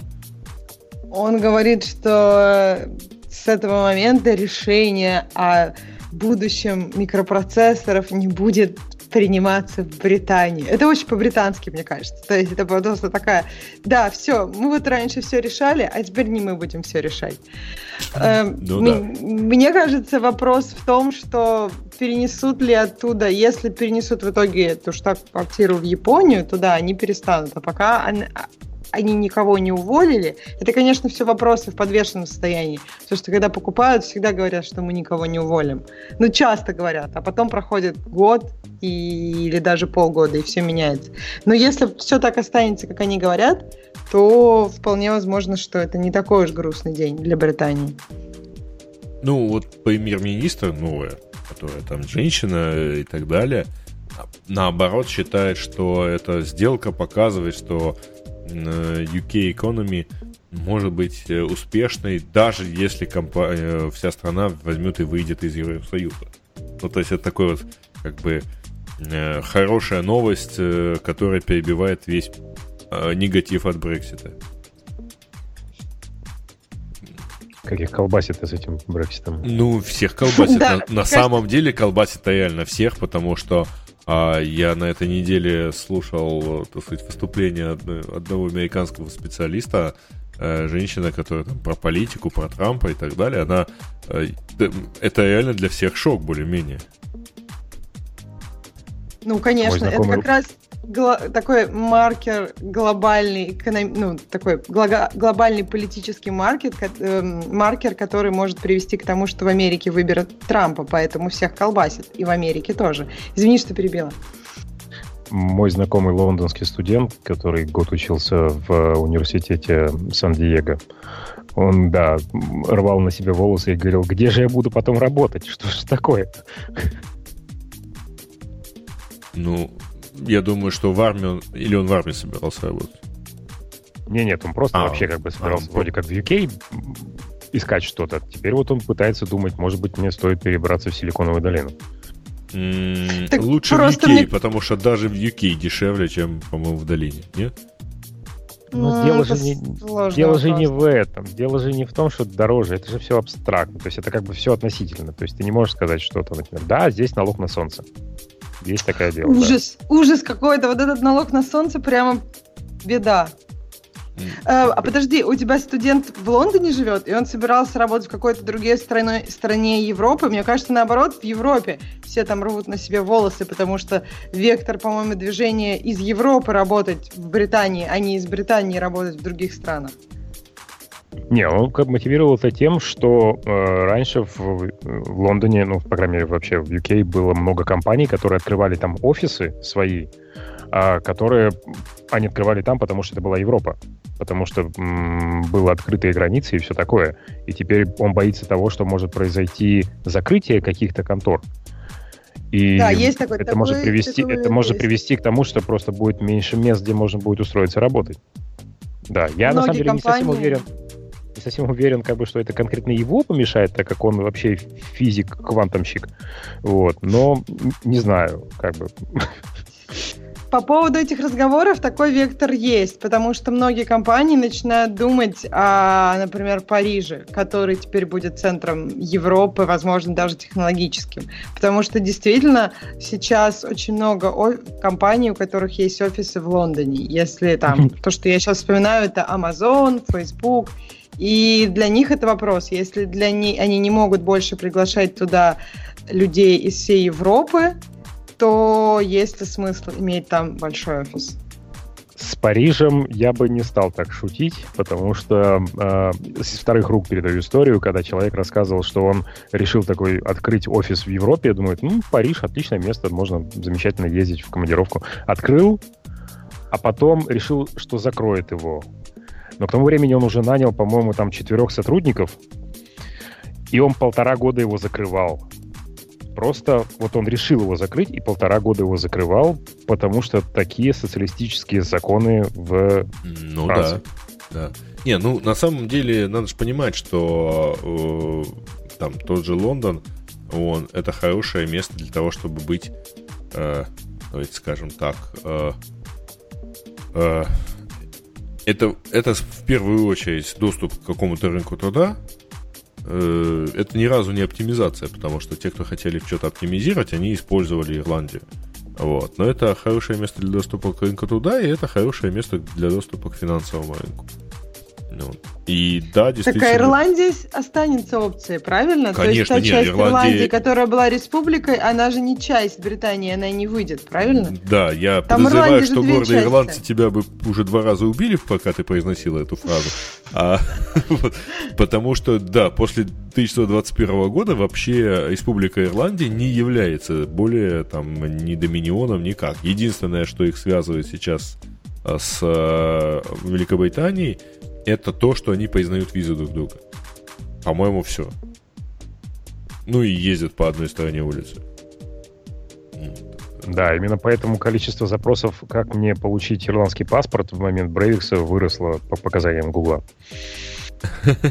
Ну, э, ирландцы при этом еще и заявили свои права на Северную Ирландию. В общем, это давняя, так сказать, история. А, окей, давайте, это мы, если кто помнит, это мы так про ARM, так сказать, обсуждали. Мы как-то сегодня сваливаемся совсем не в айтишные темы. Э, Ксюша, как обычно, к тебе вопрос, какая тема на тебя смотрит? Кто-нибудь пробовал Stack Overflow Documentation? А, ну, раз ты спрашиваешь, значит, ты ее прочла. Ну, я очень high level. Поэтому я и спрашиваю. То есть, если Подожди, кто-то что значит high level? Ты очень высокоуровневый, или ты просто очень, очень сверху посмо... поверхностно посмотрела очень на это? пробежалась, да. Ну, ты, по крайней мере, хоть как-то пробежалась, поэтому рассказывай, про что эта новость. Ну, Stack Overflow выпустил новый продукт, это пока еще в бете, и это документация. Они хотят, я так понимаю, собирать и делать всем миром документации различных технических проектов, насколько я понимаю. Ну, то есть я помню, что мы уже обсуждали эту тему очень ну, давно, когда было непонятно, что они делают. Поэтому я даже не знаю, что тут можно добавить. Просто интересно, насколько это будет популярно. Потому что, в принципе, э, та информация, которая есть на Stack Overflow в вопросах и ответах, если ее структурировать и как бы придать ей другую форму, это может быть очень классная документация. Но просто мне кажется, что э, как раз иногда на Stack Overflow это плюс то, что это в вопросах и ответах, а не документация. Поэтому, то есть это кто-то за тебя уже сделал этот поиск.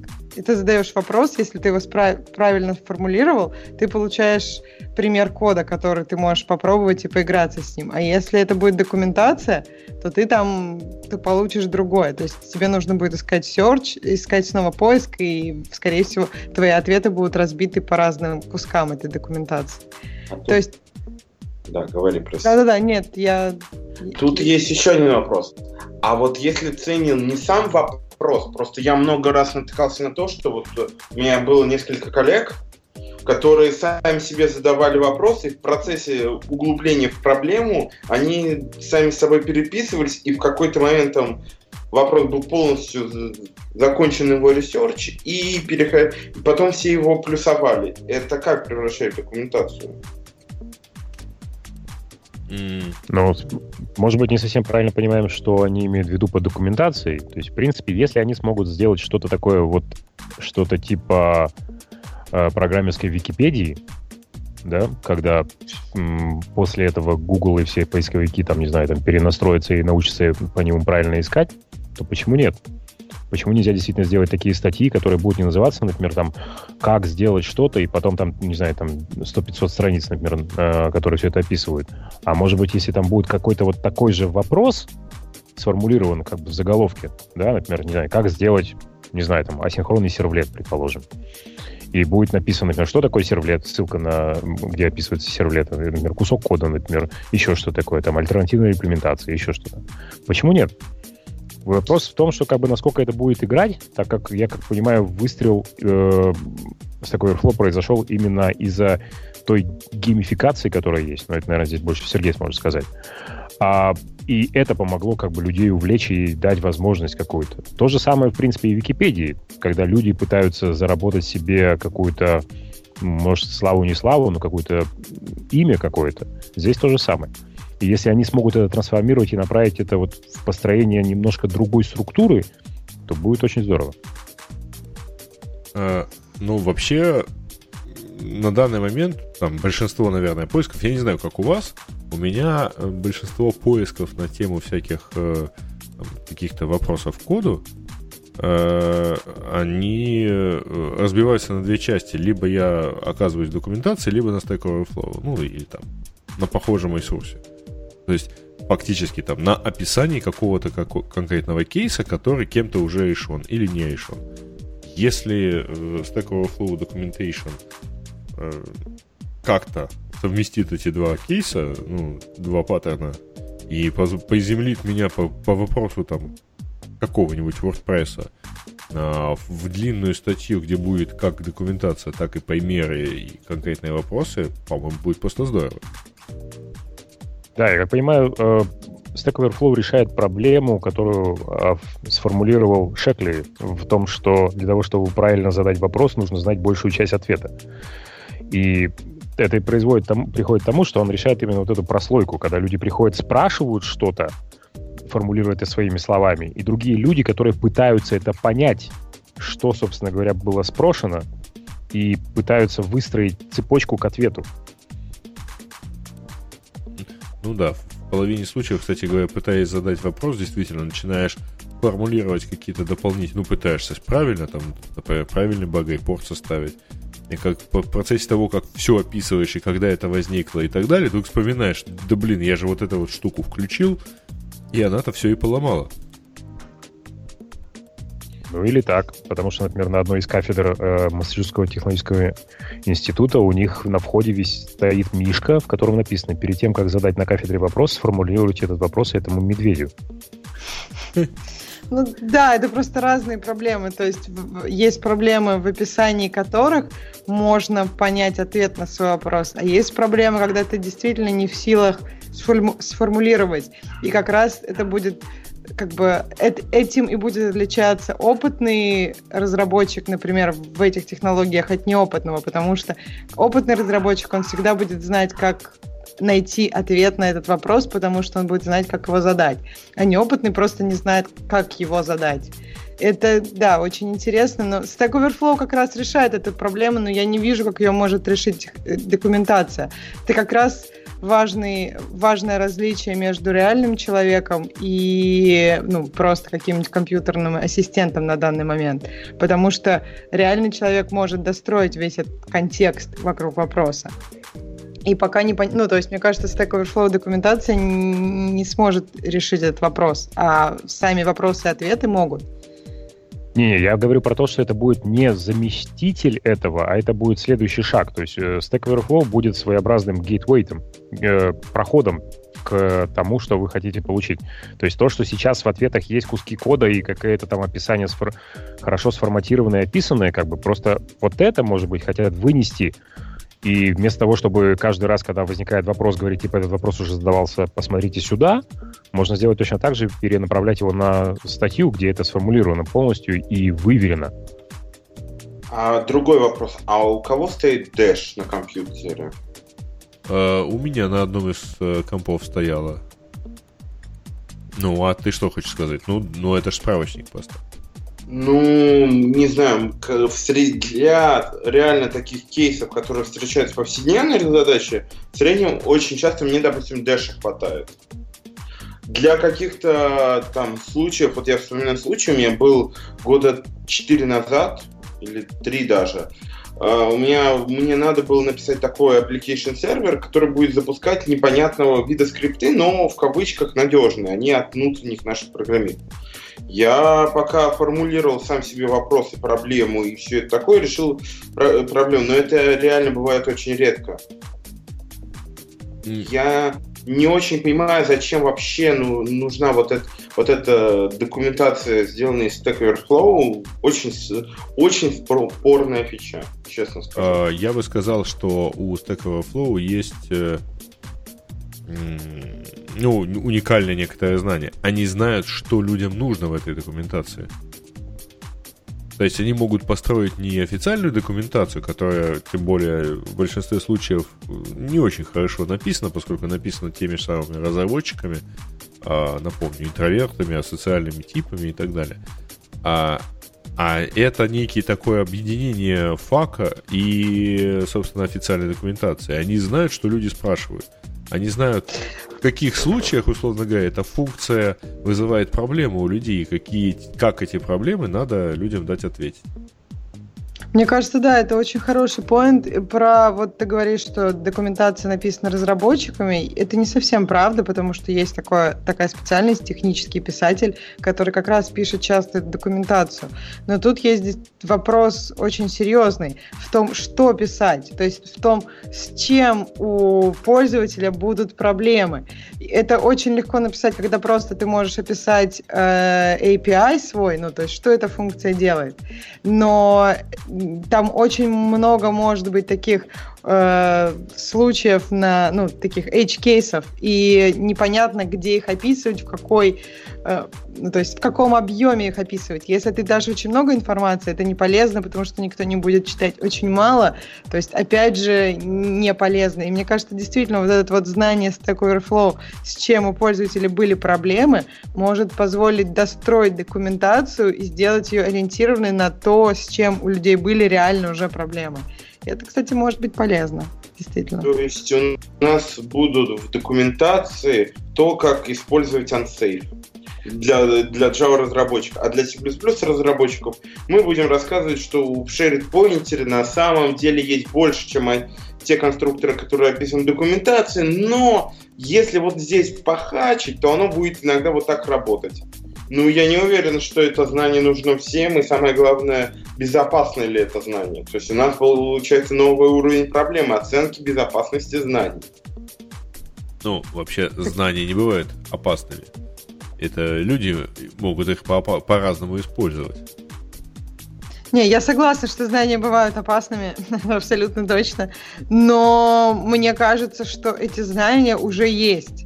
То есть ты не делаешь с ними ничего другого. Они уже есть, они уже есть на Stack Overflow. И если это знание было нужно, там, если у этого вопроса тысяча плюсов, ну, то значит, это знание нужно всем. Это значит проблема тех, кто сделал этот язык, этот фреймворк. И если невозможно работать с их технологиями без опасного знания, то это не Stack Overflow виноват.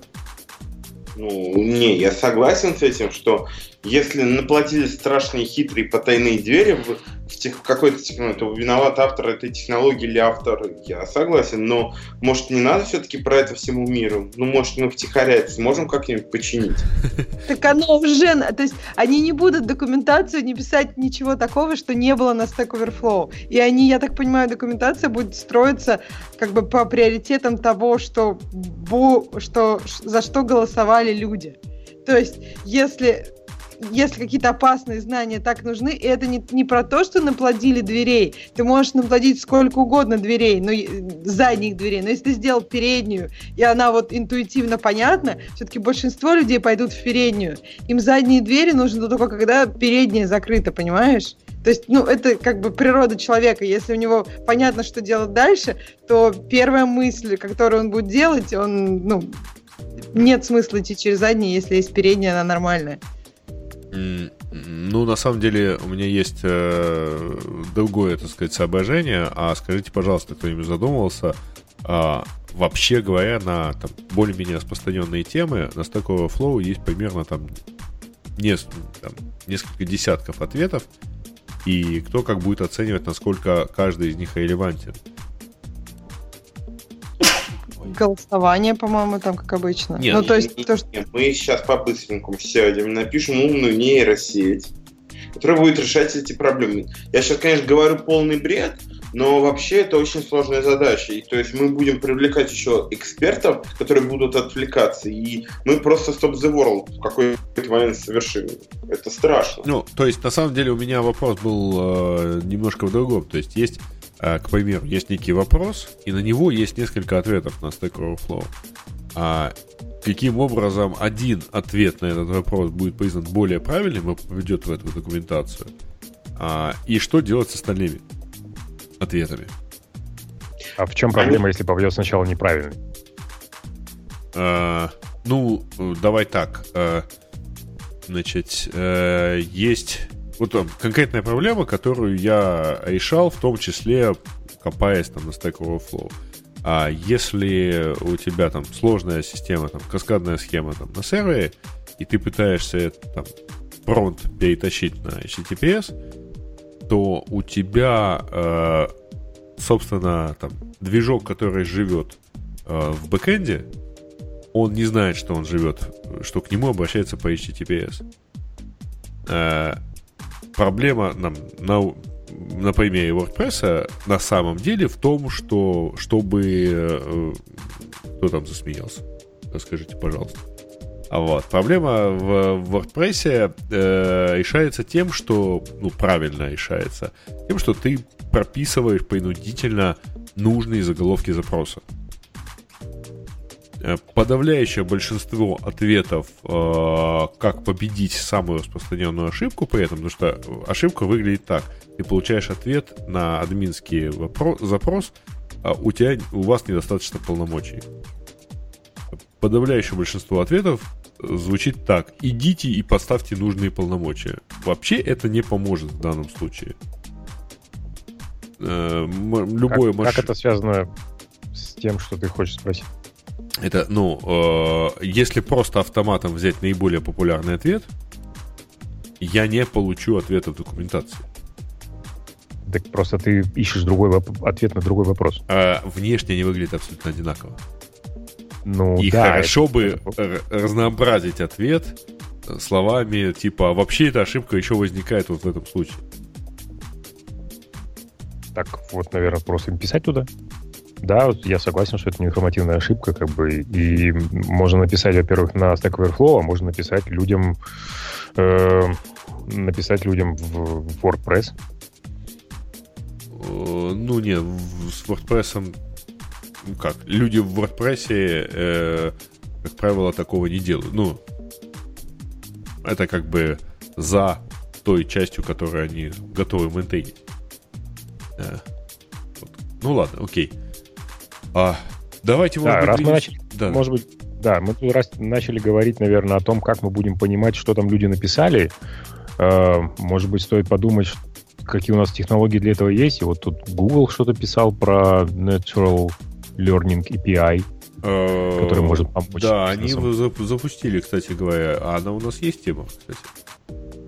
Подскажите, пожалуйста. Они на... По-моему, насколько я прочитала по Stack Overflow, они будут ага. это все делать тегами, старым дедовским способом, тегами, и тегами про то, про что эта статья, тегами про то, это example или еще что-нибудь. Ну, то есть, насколько я поняла, Stack Overflow сейчас пока не говорит о каких-то, э, ну, то есть, распознаваниях текста. Ну, в смысле, я не знаю, распознаваниях паттернов, ну, я не уверен, что текста. вообще распознавание такое поможет. Я пока выделил следующую тему. Это как раз про Google Speech и Natural, Natural Learning API они, э, Google выкатил э, два API в, в открытый доступ, и теперь любой желающий может воспользоваться таким, ну, теми возможностями. Это Cloud uh, Natural Language API, который по, по, uh, по идее возвращает значение написанного слова uh, помогает вам понимать, помогает, вернее, разработчикам использовать, распознавать то, что им написали пользователи. Но мы понимаем, да, что при этом, когда мы говорим, что дает возможность, это дает возможность только на английском, испанском и японском. Ну, пока да. Пока да, я думаю, что это вопрос, на самом деле, базы для обучения. Ксюша, а скажи, пожалуйста, вот вы как-то используете вот это такое распознавание? Боты же в Фейсбуке имеются? Я не думаю, что я...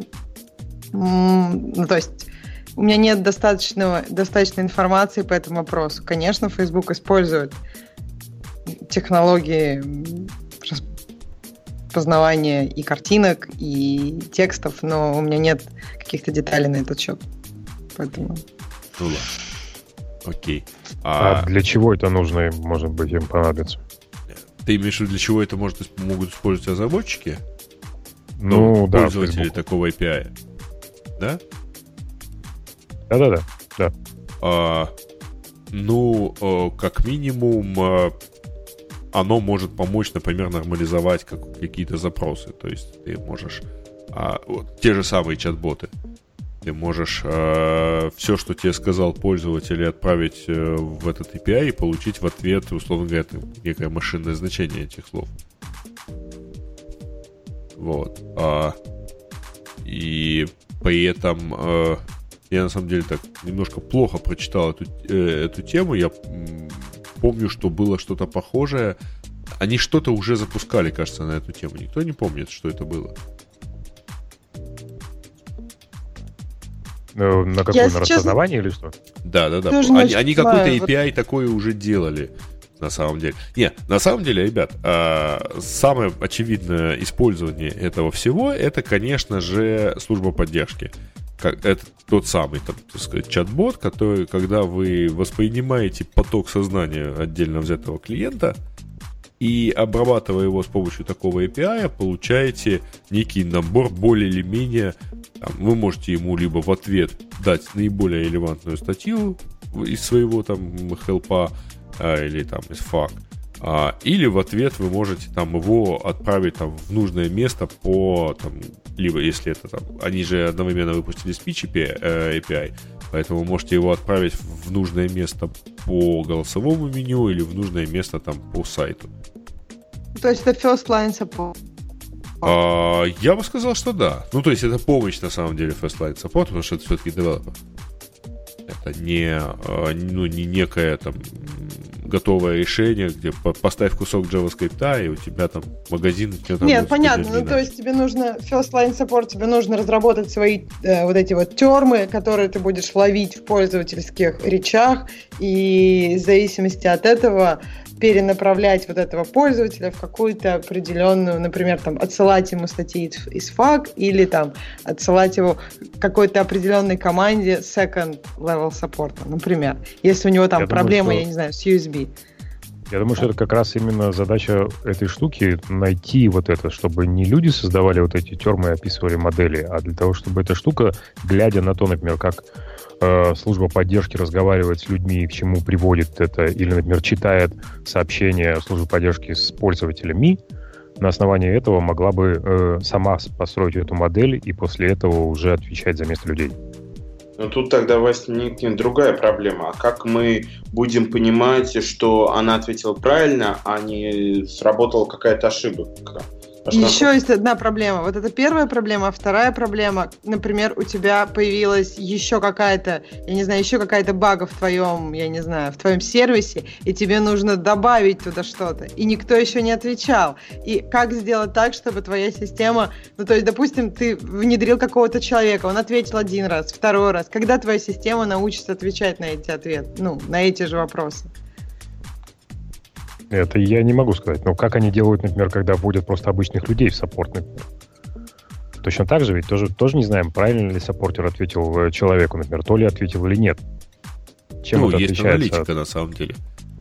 Ну так вот, почему аналитика не будет работать в этом случае? Да будет.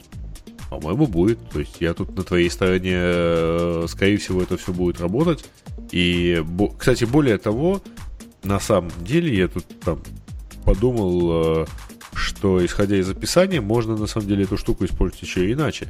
Есть большое количество мониторинговых систем, которые могут позволить в данном случае мониторить, э, ну, например, вы пытаетесь э, машинно обработать какое-то большое количество пользовательских отзывов.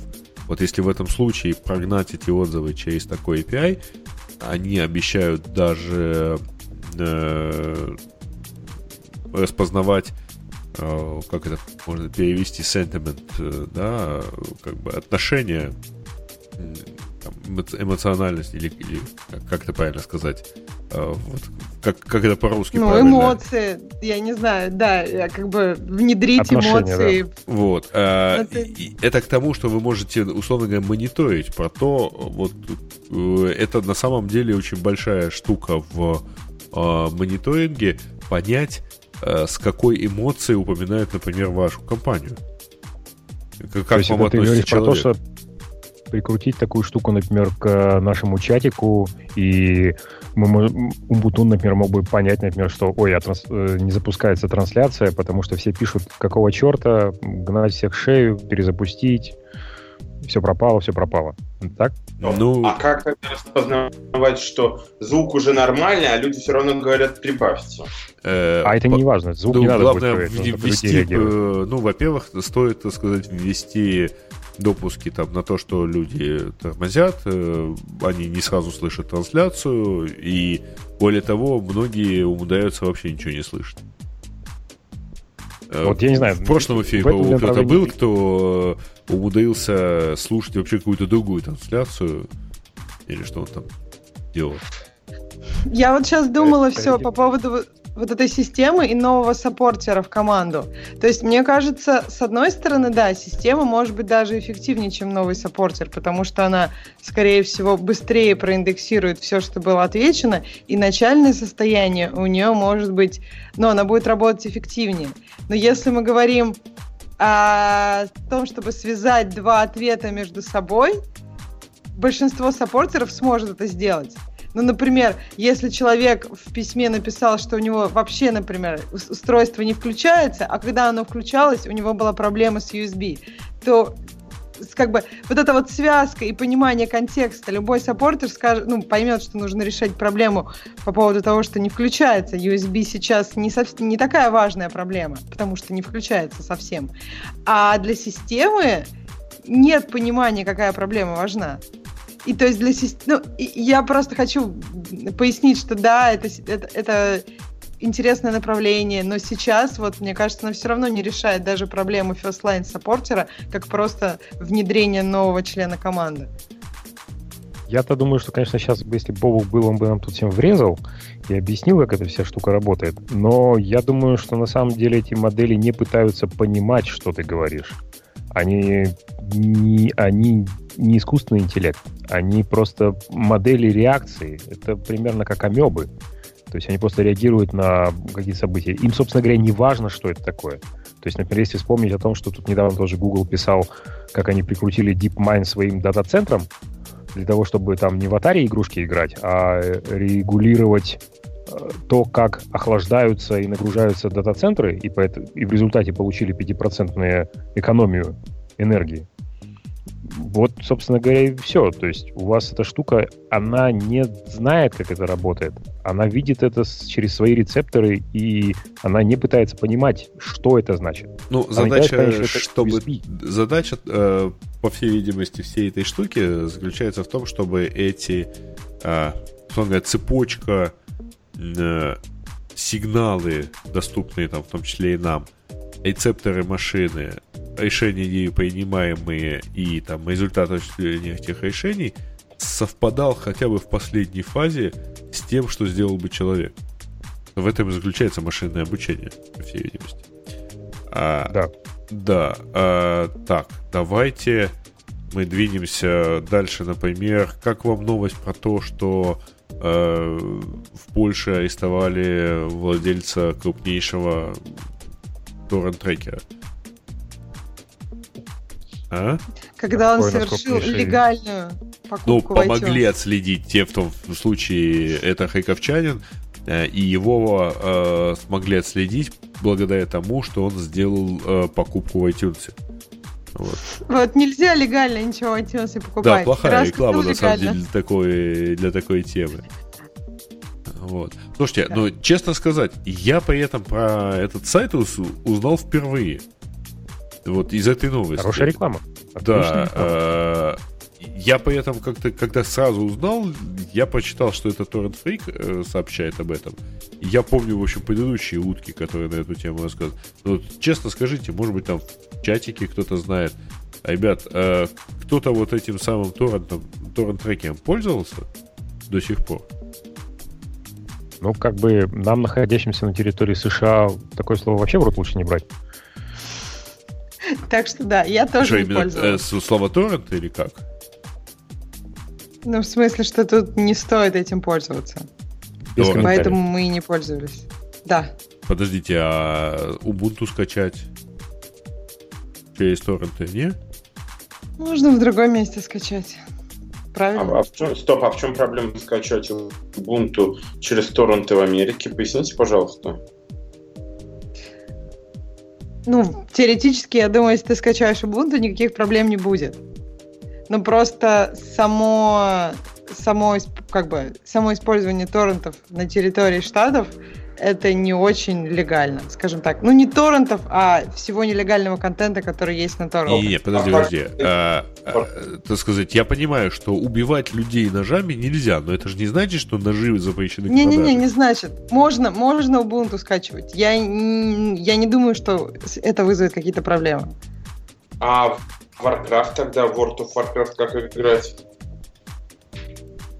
Тут в смысле, много я не говорила ничего про P2P. Э, в смысле, в чем проблема с World of Warcraft? Ну там просто под чип приходит P2P. Ну, я, я же говорю, я, я ничего про P2P не говорила. А, я говорила а, про, про нелегальный P2P. контент. Так, э, а, все. Тогда молчу, согласен. Да, но э, все-таки интересно в этом отношении. А, кстати, Google их находит практически моментально по, по запросу Kikas. Вот. И речь идет о Kikas Torrents. А, по-моему, они сейчас переехали на что-то еще. Потому что тут какой-то странный домен. Их не закрыли после того, как это товарищи Они типа поигра... э, поигрались и выкатились опять. Mm. Да, так что, в общем, а, утверждается вообще, что это чуть ли не самый крутой э, торрент-трекер, круче, чем Pirate Bay. Ну, хотя я не знаю, там Pirate Bay в, в моем использовании это в, примерно в половине случаев торможения или отказа в обслуживании. Вот. А, вот э, когда комментируют, что это э, рутрекер рутрекер только для да, окей, хорошо. Как, как, как рутрекер только для иностранных. Ну, чудесно. Значит, мы еще умеем все это дело хорошо делать. Так а как они э, товарища-то вычислили? Там сказано? А, сейчас. Где у меня эта новость? А, так. А, товарища вычислили м, вот благодаря тому, что он а, сначала залогинился в, значит, со своим IP в, в iTunes, а потом э, Facebook на страничку, ну, как, как админ этой странички этого трекера в Фейсбуке. Как они удались пересечь эти IP в режиме реального времени, это отдельный вопрос. Правда? Да, вопрос, интересно, к кому? К Фейсбуку? Или... К, к Apple или к э, ФБР, да? Или к этому товарищу, зачем он это сделал? Ну, то есть, я не знаю, мне кажется немножко странным. Я так понимаю, что он достаточно был успешным параноиком, если его... Ну, либо его как только решили поймать, поймали. То есть вопрос... Мне немножко кажется странным эта история. То есть если бы он соблюдал все меры предосторожности, которые он мог, то, наверное, он бы не стал со своим API логиниться на страничку в Фейсбуке этого торрент-трекера и делать покупку в iTunes. Очевидно, наверное, он делал это со своего аккаунта, правильно? Нет, а Если на самом деле он просто с одним и тем же IP залогинился. Не со своего IP, он просто с одного и того же IP, пусть а. даже через этот э, э, залогинился в два разных места, а Apple по запросу просто предоставила его все данные. И ну, это не обязательно, туда. на самом деле, в, в реальном режиме, в, в режиме реального времени проходило. То есть они просто обратились в Facebook, попросили выдать эту информацию, попросили выдать информацию у Apple, и потом просто смачили. А после этого пошли, посмотрели, где это IP, пришли в это кафе Нет, и сказали... зачем? Подожди, подожди, ты не понял. Значит, смотри, они условно, они спросили, а кто логинился админом, значит, с каких IP происходили а, заходы админа на вот эту страничку. А, значит, с каких IP были ли у Apple, например, вполне возможно, что они еще кого-то спрашивали, были ли у Apple заходы с этих IP еще.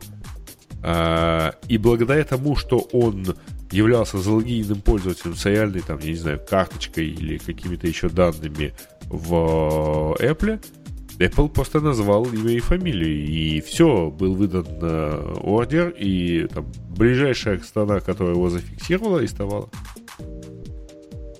По-моему, это скорее так сработало. То есть такой интернетовский Интерпол. А, просто интересно, что человек... деле, я думаю. Нет, просто интересно, что человек, который владеет, ну, как бы, который, я не знаю, мейнтейнит один из самых крупных э, торрент-трекеров, при этом совершенно не ну, совершенно не переживает, делает покупки в iTunes со своей карточки. То есть это вам не кажется странным? Это только мне кажется странным. Он может гифт-карт купить и имя какое-нибудь странное указать. То есть зачем ему привязанная в iTunes карточка, от которого, а, откуда можно имя узнать? Ну, не факт, что ну. у него именно карточка привязанная, а имя ну, на самом деле реальное. Ну, имя.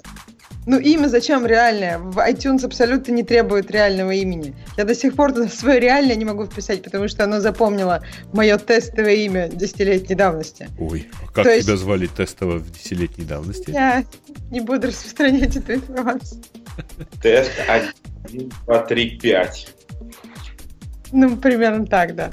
То есть я, я просто не вижу смысла, и мне эта история кажется странным. Ну, то есть, либо он совсем какой-то не параноик, либо тут что-то не вяжется. Ну, я не знаю, ну, то есть, если ты совершаешь какую-то не очень легальную деятельность, а мейнтейнить торрент-трекер, это, ну, согласитесь, не очень легальная деятельность, то какой... Я, я просто не понимаю эту историю, честно.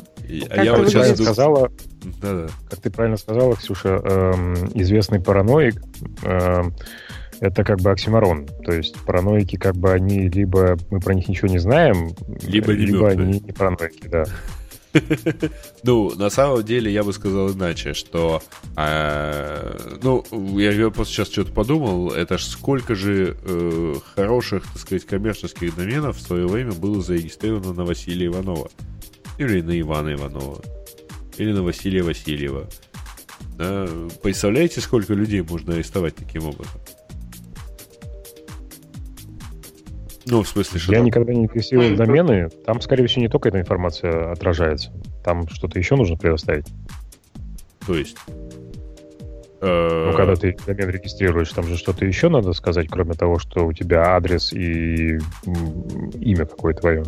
Там есть сразу несколько полей, которые ты можешь по-разному указать, и при этом, э, условно говоря, если ты платишь, ты можешь э, там, как-то соорудить себе анонимную карточку, э, которая не, по, ну, не, со, ну, не сопоставима ни там, с твоим реальным именем.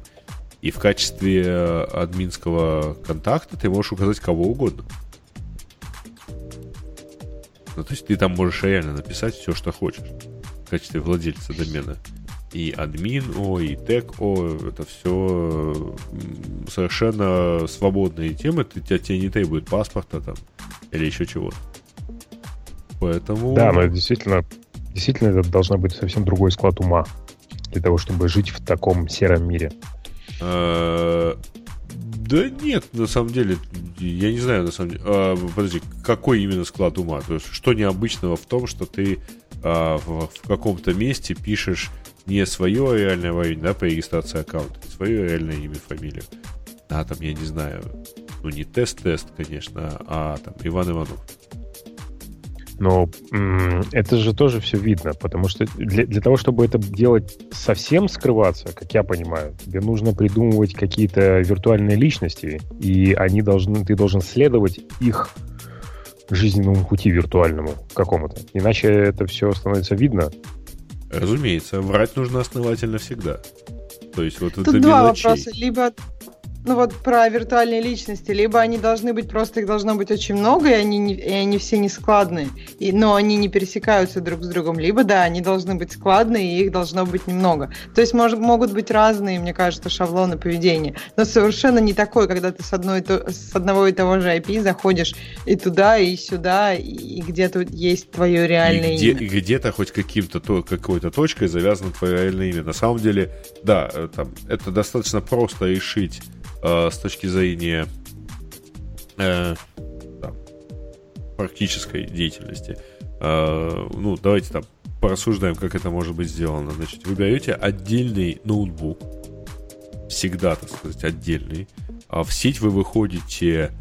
а, желательно через а, анонимную сим-карту, а не там привязаны физическими, анонимную и нигде ранее там не светившуюся, вы никогда не вставляли ее в реальный телефон, например, свой.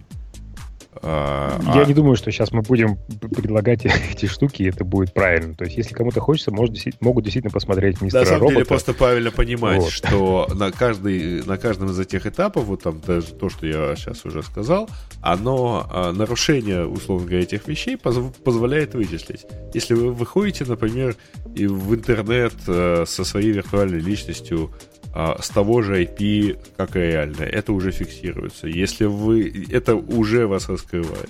Если вы использовали сим-карту, когда бы то ни было вставленную в свой реальный телефон, это позволяет пересечь там необходимые данные. Вот. Э, и, наконец, если вы там все правильно сделали, построили себе там, сеть из нескольких дроплетов, там, из нескольких инстансов, через которые вы ходите и, и только ходите через эти прокси, но при этом вы эти инстансы покупали в Амазоне на свою реальную кредитную карту, э, вся ваша конспирология и конспирация, так сказать, э, пропала. А, может... Да, но то, что да. ты говоришь, это просто какие-то наборы. То есть это какие-то, не знаю, типа делайте так, делайте вот так, не делайте так. Для того, чтобы это все делать правильно и действительно не попасться, как вот этот товарищ, для этого тебе нужно понимать полностью, как весь этот стек работает. Конечно. Как работает полностью вся сеть. А Нет, для этого надо максимально изолироваться тяжело. от существующей своей, так сказать, своего identity и, э, максим... и понимать, в каких точках, что в любой точке оно может быть пересечено.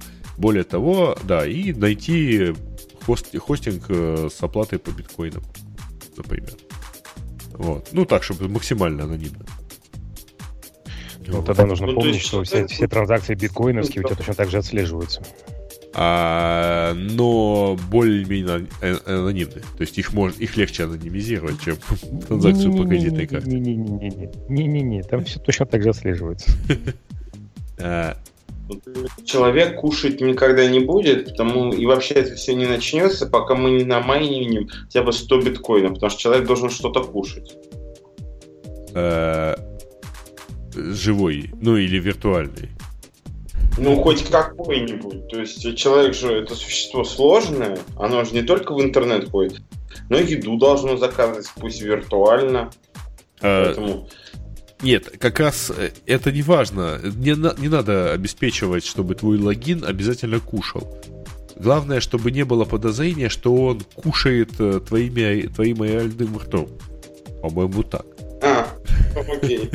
Тогда согласен. Так, э, может быть, мы двинемся в сторону тем наших пользователей, слушателей, потому что мы на самом деле почти два часа уже разговариваем, несмотря на всякие наши разные проблемы. Мы оттуда много чего уже обсудили. Первая тема, которую мы не обсудили оттуда, это то, что Stack Overflow лежал 34 минуты из-за Regexpo. Ну, ну, то есть это довольно забавная тема, что они там впилили Regexp, и там получилось, что он э, ну, то есть зависит от длины строки как О от n квадрат, ну, то есть квадратичная зависимость. Не экспоненциальная, но все равно этого хватило, чтобы положить их на 34 минуты. И, в общем, они делают для себя не- некоторые выводы, что... Э, э слушай, поэтому хотят... они сломались э, на э, плохом посте, который э, значит, содержал 20 тысяч пробелов, да, подряд в комментариях? Угу. Ну, то есть длинный, да, дли... большое количество пробелов, да. Очень прикольно, конечно, но это для меня это только подтверждает э, старое выражение. Однажды вы решаете, что ваша проблема решается гекспами. С этого момента у вас две проблемы. Я не согласна. Мне кажется, можно и такой код написать и без регэкспов, который у тебя будет хаотичное время длины. Ну, потому что я бы сказала, что это некоторый такой H-кейс. Понятно? Ну, то есть просто нужно когда ты что-то, когда у тебя есть возможность, что это пойдет не так, оно может пойти не так. То есть 20 тысяч пробелов, это оказалось не, как, ну, не такое уж дикое для поста на Stack Overflow. Не, ну подождите, они... это пример того, что просто не написали тесты и что не предположили, что люди немножко безумные. Ну, нормально. Нет, х- хороший вопрос про тесты. Хорош, хорошее, мне кажется, предложение про тесты. То есть тест может создать достаточно большое количество пробелов, и причем, я думаю, они бы это выяснили не обязательно на 20 тысячах. То есть они, они выяснили бы, что время достаточно неадекватное для этого на, на меньшем количестве пробелов, правильно? Ну да, то есть тесты нужно писать. Они, кстати, даже это не пишут в своих follow-up actions. То есть они пишут, что вот они теперь будут а, а, как бы ауди, проводить аудит регулярным выражением, но протесты они там не пишут. Аудит регулярным выражением. Для чего так и у них две проблемы, да? Да, я согласен. А можно вопрос а как... в темах слушай? Да, говори, прости. А, я бы хотел просто поговорить, как вам идея того, что вот такие постмортемы а, публикуются? То есть насколько вам интересно читать такую штуку? Мне кажется, это очень интересно. Ну, то есть, мне кажется, постмортом каких-то больших сервисов это как раз то, откуда можно узнать гораздо больше, чем о каких-нибудь хвалебных статьях, как у них сервис устроен. Я просто был как раз на метапе, одном, где был товарищ, который э, раньше был гугловским SRE, а после этого перешел, по-моему, в Apple еще был, и потом вот то, сейчас Что он работает. Что такое SRE? Uh, Site Reliability Engineer. А, okay. SRE. Да. Um, ну, то есть это такие большие, большеголовые админы, вот, наверное, которых еще могут, которых, наверное, все-таки немножко верит Умпутун. Вот. А идея как бы в том, что он рассказывал о том, когда он пришел в Stack Overflow и как там все было. И вот как он их обучал, как он переводил контору в, э, в подход работы с э, приложениями, которым он научился, как бы, который он знал, как в Гугле работает и как, э, не знаю, где-то еще там.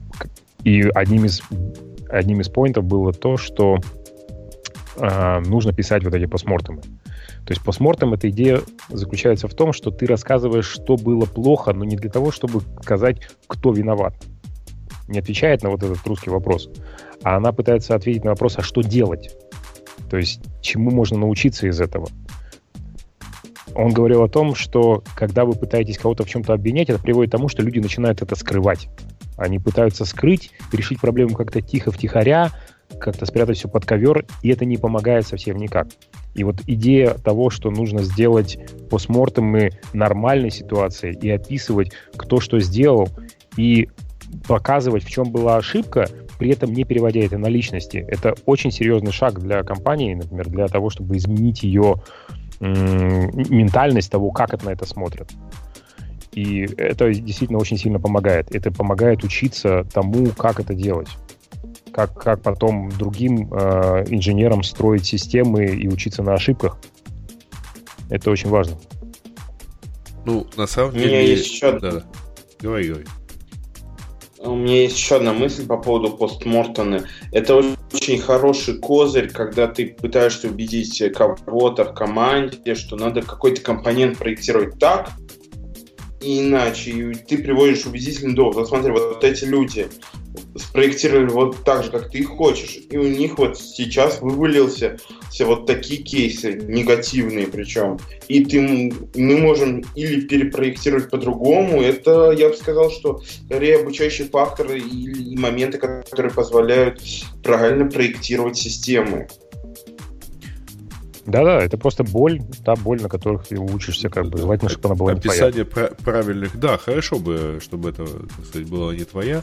Вот. Более того, это позволяет на самом деле решить проблему, на мой взгляд. Потому что когда ты, э, когда ты решаешь проблему, мы в прошлом, по-моему, да, в эфире обсуждали, что есть такой там распространенный способ решения проблемы. Если что-то падает, давайте напишем скрипт, чтобы это поднимать. Просто регулярно. А, когда ты пишешь Есть подобные раз, развернутые, так сказать, объяснения, у тебя как бы нету опции. Ну, мы не поняли, почему это падает, поэтому просто написали скрипт, который два, два, два раза в час по крону поднимает это дело обратно.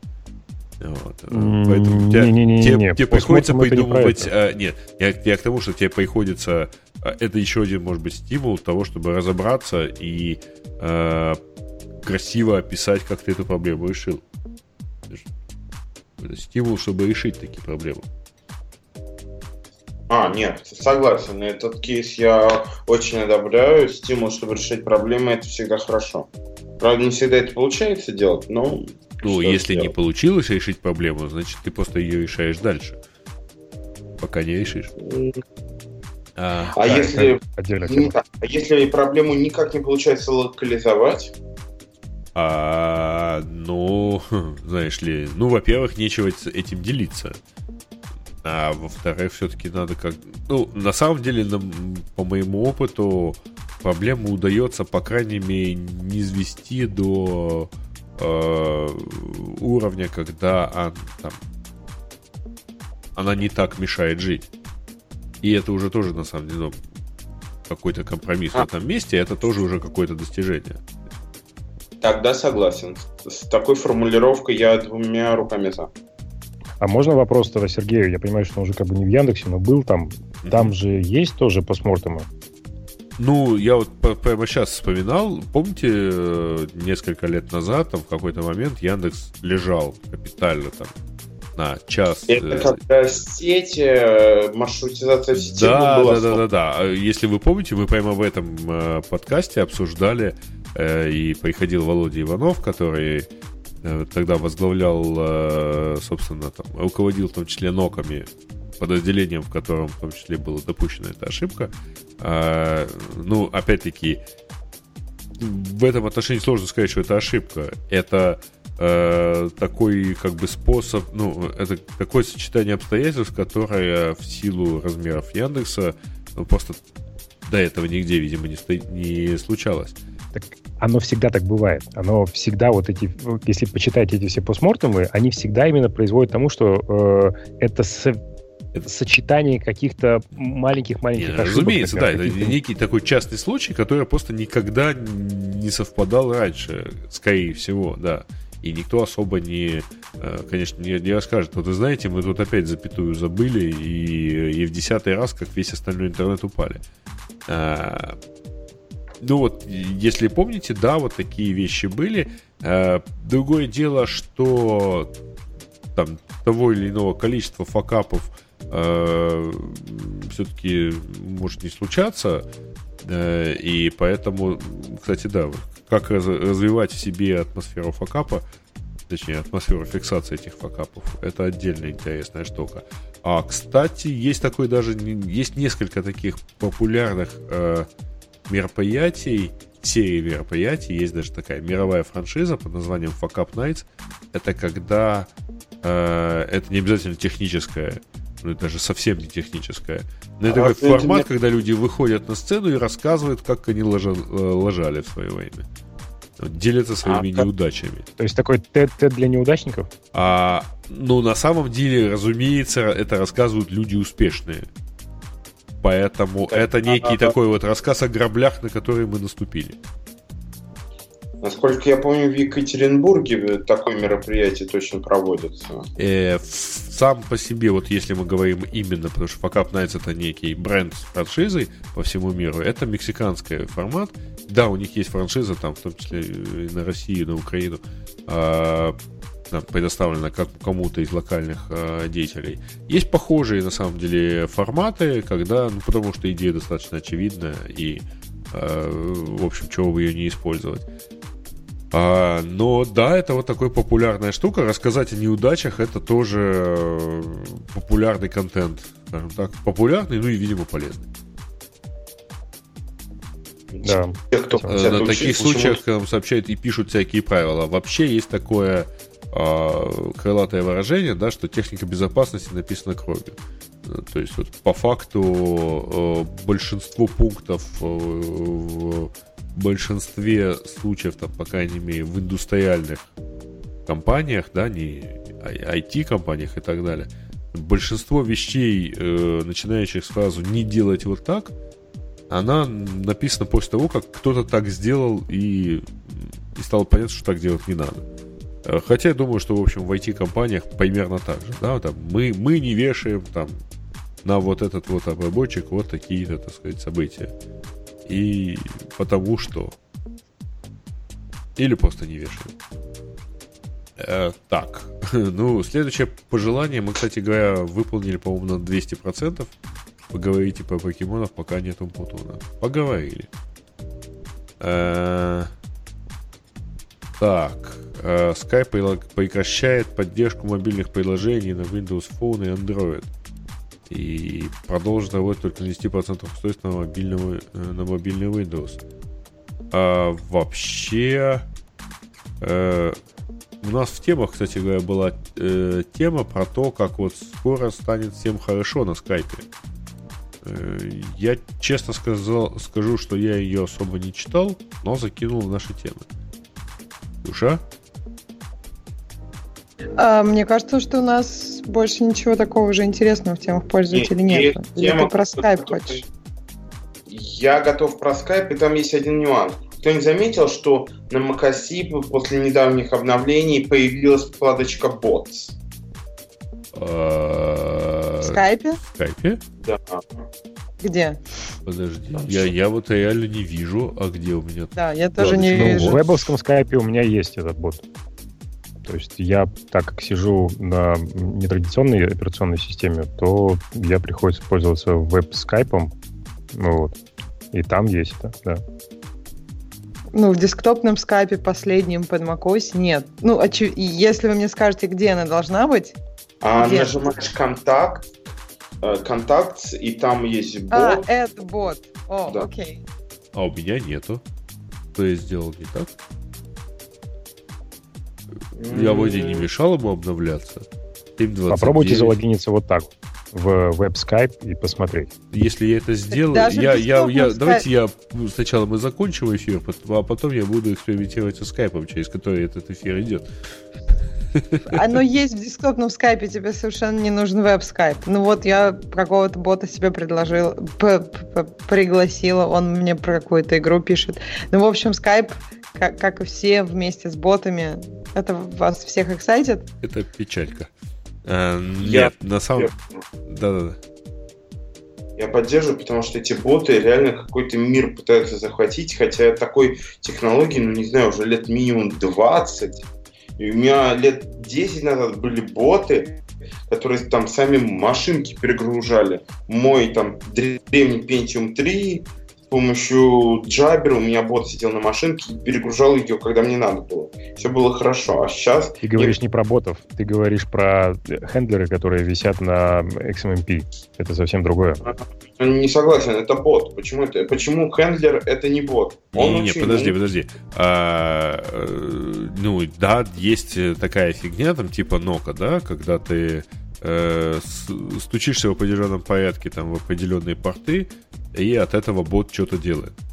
А фишка нынешних ботов заключается в том, что они, на самом с ними можно общаться натуральным языком, естественным языком.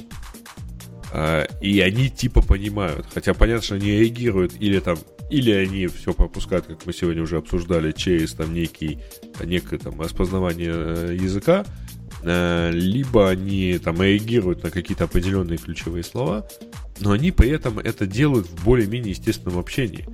Э, Siri это тоже бот вообще-то, и ему там несколько лет уже. И там, э, окей, Google тоже. И они при этом умудряются, э, ну, они сильно э, меняют как бы наше действие. Я, честно сказать, э, не верю долгое время не верил, думал, что это там такая, знаете ли, игрушка больше, да, для гиков и так далее. Э, но вот э, этой зимой, э, катаясь на лыжах, там я в кабине подъемника, а рядом со мной сидел совершенно простой австрийский человек, который, вообще говоря, техник этого самого подъемника. Он вынул из кармана iPhone, что-то в него сказал, и у него набрался номер. И я просто вот не верил до, сих до того момента, что этим кто-то реально пользуется. Там, типа, Siri, набери мне номер такого-то. Поэтому э, это, это далеко не то, э, там, не то, что ты имеешь э, в виду там вот, вот про тех старых ботов, которые висят на определенном порту и воспринимают определенный там бинарный сигнал. А как боты связаны с Siri? Я, я что-то пропустила? Siri это и есть бот.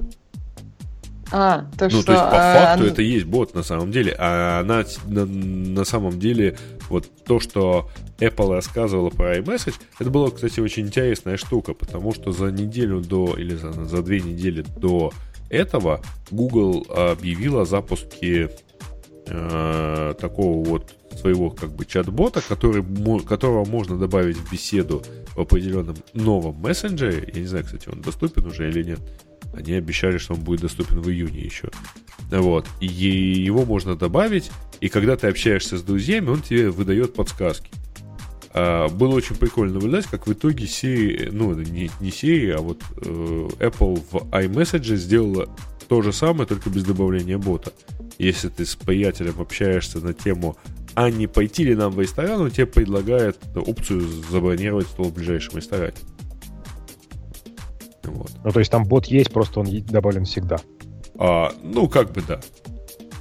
Он у тебя просто живет на телефоне. Вот. А его не надо добавлять, он не будет, э, условно говоря, там далеко ходить. Какие-то базовые функции, видимо, доступны всегда.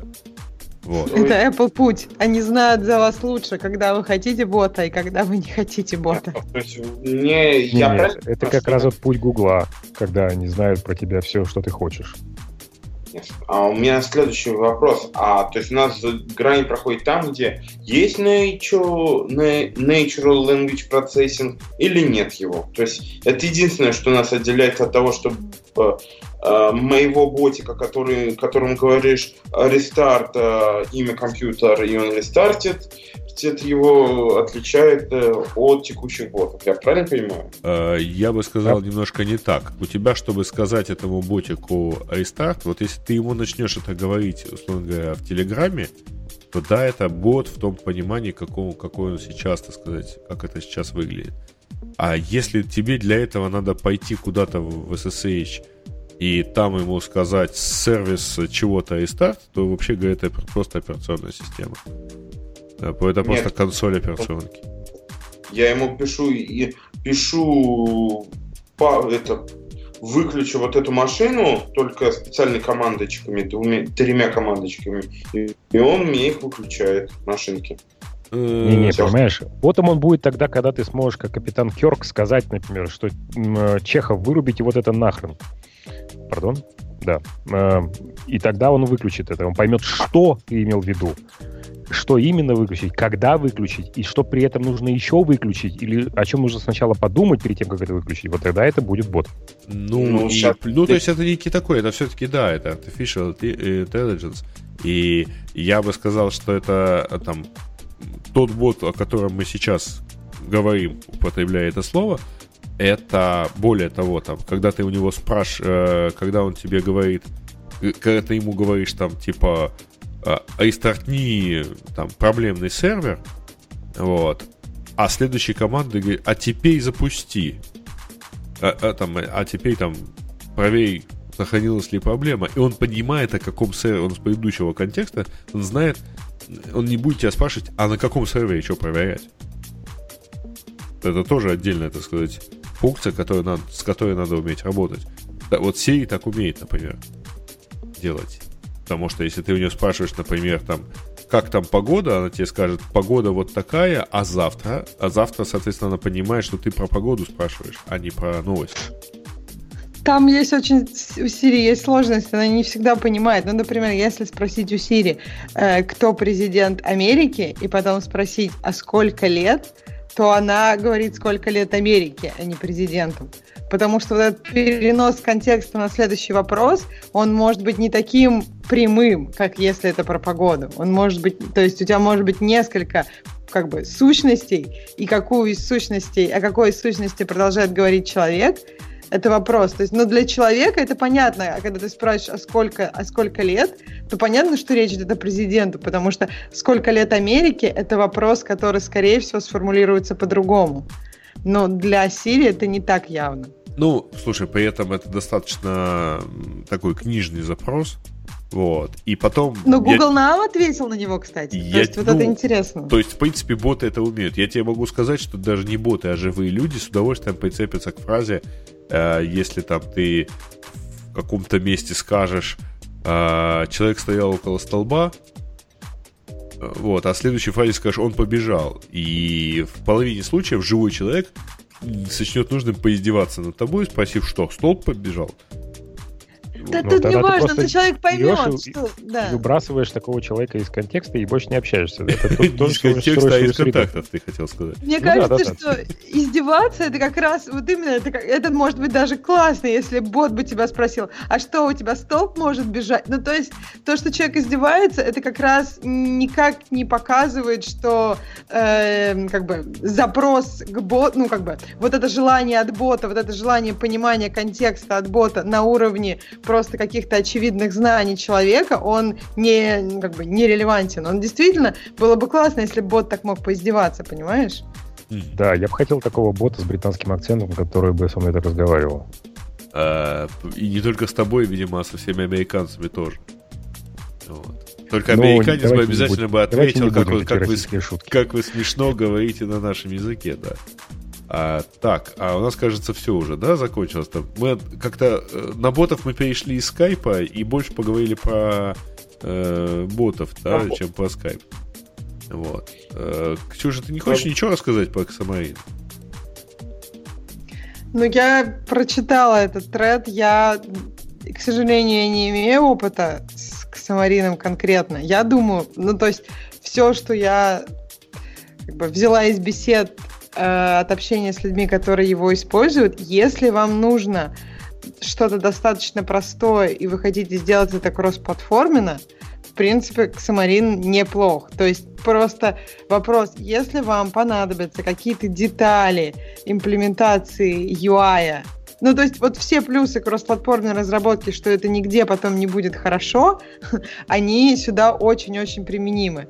Но, с другой стороны, там вот рассказывают историю, что у товарища было очень много кода, и они его сумели под Xamarin запустить под iOS и под Android, конечно, вы получите от этого преимущество, если у вас уже очень много кода. Но не ожидайте, что ваше приложение будет выглядеть хорошо. То есть, если у вас к UI и к вот этому всему взаимодействию взаимодействию пользователя есть большие, ну то есть вы хотите, чтобы оно было хорошим, то я бы не советовала брать Xamarin. Я бы советовала смотреть на то, чтобы кросс-платформы на своей библиотеке там на плюсах или на C просто запускать под Android и под iOS и полностью UI layer написать на нативных технологиях. В таком случае вы получите такой UI, который вы только хотите. Если у вас к UI нет каких-то серьезных претензий, то есть вам как, как-нибудь бы работало, то Xamarin очень хорошее решение в этой области.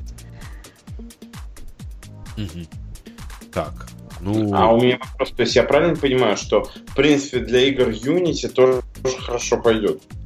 Unity, то есть вот именно что, эм, в чем плюс игр, ну не плюс игр, в чем особенность игр, в том, что игры практически не используют э, нативных UI библиотек потому что игры разрабатываются на OpenGL, и ты все делаешь обычно, ну, то есть все текстуры ты прорисовываешь сам. Ты не используешь стандартных кнопок, навигейшенов и прочего, прочего, прочего, правильно?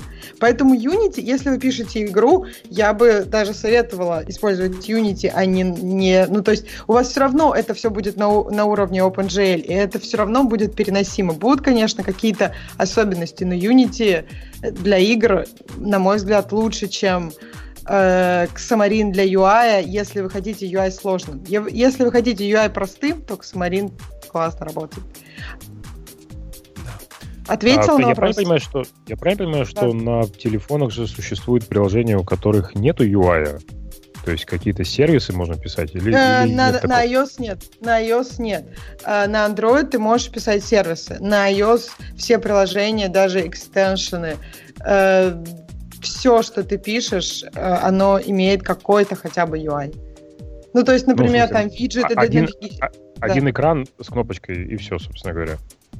Ну, да, либо один экран с кнопочкой. Но на iOS не так много всего, практически ничего ты не можешь делать, когда твое приложение не активно. А если, ну, если у тебя секундомер, да, пожалуй, один UI э, с кнопочкой отлично. А если, ну, просто, я, я не знаю, секундомеров уже много. Обычно делаются все-таки какие-то приложения, которые что-то делают. Обычно взаимодействуют каким-то образом с твоим сервером, посылают данные назад и отображают их. И тут вопрос. Да. Я извиняюсь, что прерываю такой интересный разговор. А помнишь, было приложение, где продавалось за 99 долларов, ну, за максимальную сумму, когда только mm-hmm. это все началось, которое Рубин, кажется, подсвечивал. Mm-hmm. Да, помню. Ну, да. ничего, могут сделать странные приложения с одной кнопочкой, хороший кейс. Я, я, я говорил именно про, про функциональность. Я говорил, что она действительно может сделать что-то, например, не знаю, там, собирать, например, данные со всех возможных датчиков телефона и просто тупо транслировать это данные на твои сервера, вот, и потом уже на основании этого что-то делать. Но тебе, собственно говоря, например, на самом телефоне особенно отражать ничего не надо. Ты, например, Очень хороший можешь вопрос. такую штучку поставить тебе такой iOS... бабушке. Да, тебе iOS не даст это делать. То есть в iOS у тебя есть время работы в бэкграунде, и оно ограничивается примерно 10 минутами. То есть, если за 10 минут, ну, то есть 10 минут после того, как твоя бабушка запустила Одноклассники и вышла из твоего замечательного приложения, ты знаешь датчики ее телефона. После этого ничего ты не знаешь. На андроиде, да, есть сервисы, и ты можешь все это трекать. И это одна из причин, потому, почему на андроиде с батарейкой хуже, чем на iOS. Потому что сервисы, они, ну, то есть на iOS это оптимизация security и перформанса. То, что твои приложения не могут ничего делать, и ты абсолютно контролируешь. Несколько версий назад э, на iOS был заинтродюшен, то есть background ну, то есть твои приложения иногда, мог, да, иногда могут про просыпаться в, в бэкграунде, но там немножко по-другому. То есть там, опять же, iOS все контролирует. То есть она их пробуждает сама, и их, опять же, ну, укладывает спать после того, как то есть она их пробуж... может пропускать несколько, пробуждать несколько раз за ночь, давать им возможность что-то сделать. Например, есть у тебя приложение погоды. Оно сходит на свой сервер, возьмет погоду, принесет на телефон, но это не дает тебе никаких гарантий, когда ты будешь разбужен. И опять же, это время достаточно короткое. А, а может тогда еще вопрос? Да, говори, прости звучит как-то достаточно смешно от компании, которая выпустила в 1984 году рекламу с девушкой, бегущей разбирающей экран. Так наоборот. Просто другого Биг Босса выбор. Нет, а, да, мне, мне кажется, это наоборот гораздо... Ну, то есть они сами не так много метрик собирают, как, например, собирает Google. То есть Apple как раз, они очень уважительно относятся к твоей security. Они не позволяют никому тебя, ну, использовать твои данные. Я не про людей говорю, я говорю про приложение. Я говорю про приложение. О том, что жители э, айфона приложения, как бы, как себя mm. они там чувствуют. То есть ты считаешь, правда, что приложение себя чувствует, и ты ассоциируешь их с девушкой, которая кидает кувалду в монитор? Я, Может, я, я, я, я смотрел Трон. Я смотрел Трон. Ага. А у меня вопрос следующего содержания. А Можешь пояснить вопрос, возможно ли вообще написать свои кастомный сервер пуш-уведомлений? Нет, пуши работают только через официальные сервера Apple. То есть ты со своих серверов пуш, ну, как бы сообщаешь серверам Apple, и сервера Apple, когда они хотят, в какое время они, им удобно, они пушат. Ну, то есть, например, проблемно делать э, пушами например, если ты в приложении свой хочешь security код, то делать это пушами абсолютно невозможно, потому что у пуша время, ну, плюс-минус там 8-10 минут. И поэтому, если в твоем банковском приложении ты ждешь security код 8-10 минут, очевидно, что ты уже забыл, что ты хотел у него залогиниться. Поэтому, если тебе вот security коды, они все делают смс-ками, потому что у смс есть достаточно четкое время. Пуши идут через ипловые сервера, и там плюс-минус 10-8 минут вполне адекватное время для пушей. Это очень mm. интересно, потому что, например, вот в Украине Приватбанк переделал э, большинство пуши, большинство смс большинство уведомлений с какого-то времени идут через пуши. А уведомление, если, понимаешь, если это уведомление какое-то рекламное или какое-то... Не, это, кстати, это, например... Security код? Э, да, это, например, код для входа в, в клиент-банк. Вот. Но Может, это очень... заплатить? А... Можно заплатить, и быстрее придет. Не, Хороший способ Apple заплатить. А, Apple заплатить или как? Нет, там ну, на да, самом деле нет? реально вот... Э, кстати, я не замечал э, большой задержки по сравнению с смс с смс-каналом. Дело, дело не в том, что ты видишь, дело в том, что какой у нее SLA. То есть, если SLA у нее такой, как говорит Ксюша, то как бы, ну, вот так.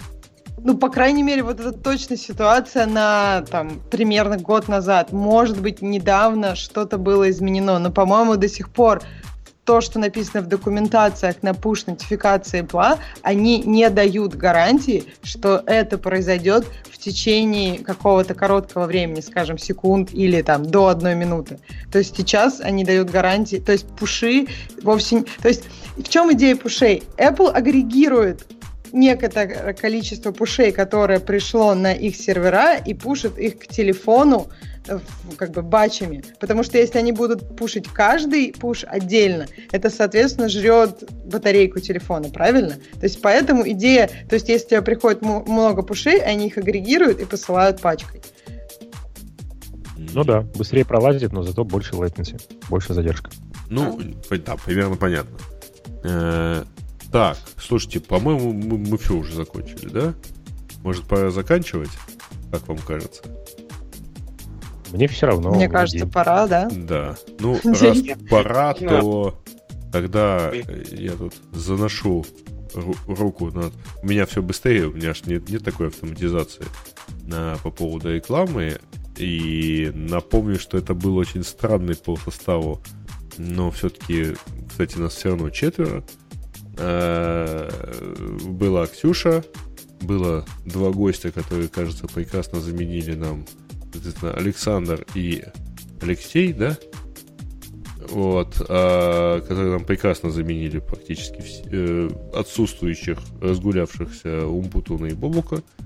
Вот. Ну и, разумеется, все это дело и вещалось, и работает благодаря нашему гер- герою следующих нескольких десятков секунд. Вот. Это шоу создано при поддержке Digital Ocean.